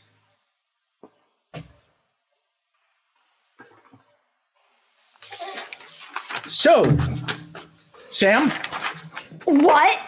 Um, Uh, what the fuck? oh no, that was that was was that my out? I guess that's my out. Shit, that's my outro. Mm, hi, I'm S- I'm Sam Delev. I oh god, I have been I have been Cadrax. Um, if you want to find the things that I'm doing, well, I'm sorry. While I'm still while I'm still alive, um, those are available on my on my Twitch schedule, I guess. Um, twitch.tv slash Delevely, D E L E V E L Y. Um, my Twitter is at Tchaikovsky, T H A I K O V S K Y. Why? Why? It's just the one line in the Twitter thruster questions. Omar Najam. Hey everybody, I'm Omar. You can find me at Omar Najam on Twitter, uh, where I tweet stuff. Might be a little slow this week and the next week because I'm going to be spending a lot of time going through the uh, book trying to figure out how resurrection works or any of that. Real stunned. Right back to you, Rick. Caitlin Bruder. Hello, I am stunned among my friends. Um, you can find me on Twitter at KKAMABR. I do uh, other tabletop RPG stuff over on Rule of Lore on Wednesdays at 6 p.m. We do Infinite Horizon. That's my stuff. B Zelda. Hi. I'm sad, but I'm also B. Uh, you can find me on Twitter as at B underscore Zelda. Um, most notably, I'm streaming Passions de las Pasiones on Tuesday. If you need some romance in your life and not death, yeah, yeah, yeah, come check that out because my heart hurts. Um, you know, I got to say, if somebody's got a shield strapped to one arm, you really got to check that other arm. But anyway, um, I'm Rick Budd. You can find me back here in two weeks with Caitlin Bruder, B Zelda, Omar Najam, and Sam Delev for the next episode of Power Play. Uh, that is uh, just to be sure. Uh, um, Really? Are you sure you need me? uh, well, Well, I guess we in, talk. in in some form or another, I will need you. Um, we'll talk. If Um, just okay, real quick, yeah. real quick, because I used to do magic back in, in elementary school, so I know that you kind of need to outline some stuff for for folks watching. We, I, I, I I can only speak for myself. I didn't know that was gonna happen. We don't plan stuff on this show, so legit. No. I'm like, what the hell just happened? I thought it Why was am I talking nice. about Twitter? I thought it was gonna be nice. like okay anyway sorry i did not mean to interrupt i just really want everyone watching to understand what at least i'm going through i can only speak for myself Yeah, we'll be back on March 21st with uh, these four incredible folks. Um, and uh, next week, uh, in our time slot, we're rerunning Operation Nazi Puncher with our good friend Darren DePaul. And, uh, uh, you know, it was a great episode. So, so tune in for that. And uh, I'm Rick Budd. You can follow me on Twitter and Instagram at rbud913, or you can follow the show at Powerplay RPG on Twitter or Instagram. And with that, the theater goes dark, and we are in Death Valley, California uh, the Sendero County Sheriff's Office, to be exact. And the sheriff sits at his desk talking to two government agent types that we recognize as Agent Dan, who was Luke Evans, and Agent Jane, who was Katee Sackhoff uh, of End. And uh, the sheriff says, What's the FBI interested in the Vion Banerjee case for? And uh, Agent Jane replies, that's classified, sir, but we will be asserting jurisdiction from here on out, and we would appreciate it if you would uh, cease your investigation into the matter. Sheriff says, Sure, no skin off my nose. I, don't really have the budget to be investigating a murder anyway. Uh, and that deputy comes by with a box that's uh, labeled Banerjee, comma V, uh, co- and then there's uh, uh, it says evidence on a sticker, and he puts it on the desk and says, "That's everything, sheriff." And uh, I don't know why I'm making them Southern. It's California. But um, the sheriff pushes the box to the agents and says, uh, You have fun. The agents pick up the box and leave, and we follow them into the parking lot. And they put the box in the back seat of uh, their car and uh, start the engine and pull out onto the road. And uh, Agent Jane pulls out her phone and dials, Hey, Steve? Yeah, we got it. She listens. Nah, he didn't give us any trouble. We're headed to the airport now. We'll see you soon. And she hangs up, and as she hangs up, there is a bang uh, uh, somewhere on the road, and the car goes skidding off to the side of the road and kind of hits the guardrail on the side. And suddenly, like in the blink of an eye, the car is surrounded by military jeeps and soldiers that jump out with M16s. And Dan and Jane exchange concerned looks as Major Bruce Buck hops out of one of the jeeps and walks to the driver's side window and he says, Hi, remember me? And Dan says, What do you want? And Buck points at the box in the back seat and he says, That? And Agent then says, That's end property. And Buck smiles and he goes, No, it's not. And he has a soldier take the box and they head back to the Jeeps and get in. And as they pull away, leaving the agents at the side of the road, we cut to black. Thanks for playing with us. Hey everyone, this is Omar. If you like what you heard, please leave a review on iTunes or whatever podcast app you use. Your review helps other fans find the show, which really helps us out too. And if you're looking for other ways to support Power Play, follow us on Twitter at PowerPlayRPG for news about merchandise, giveaways, and everything else we do.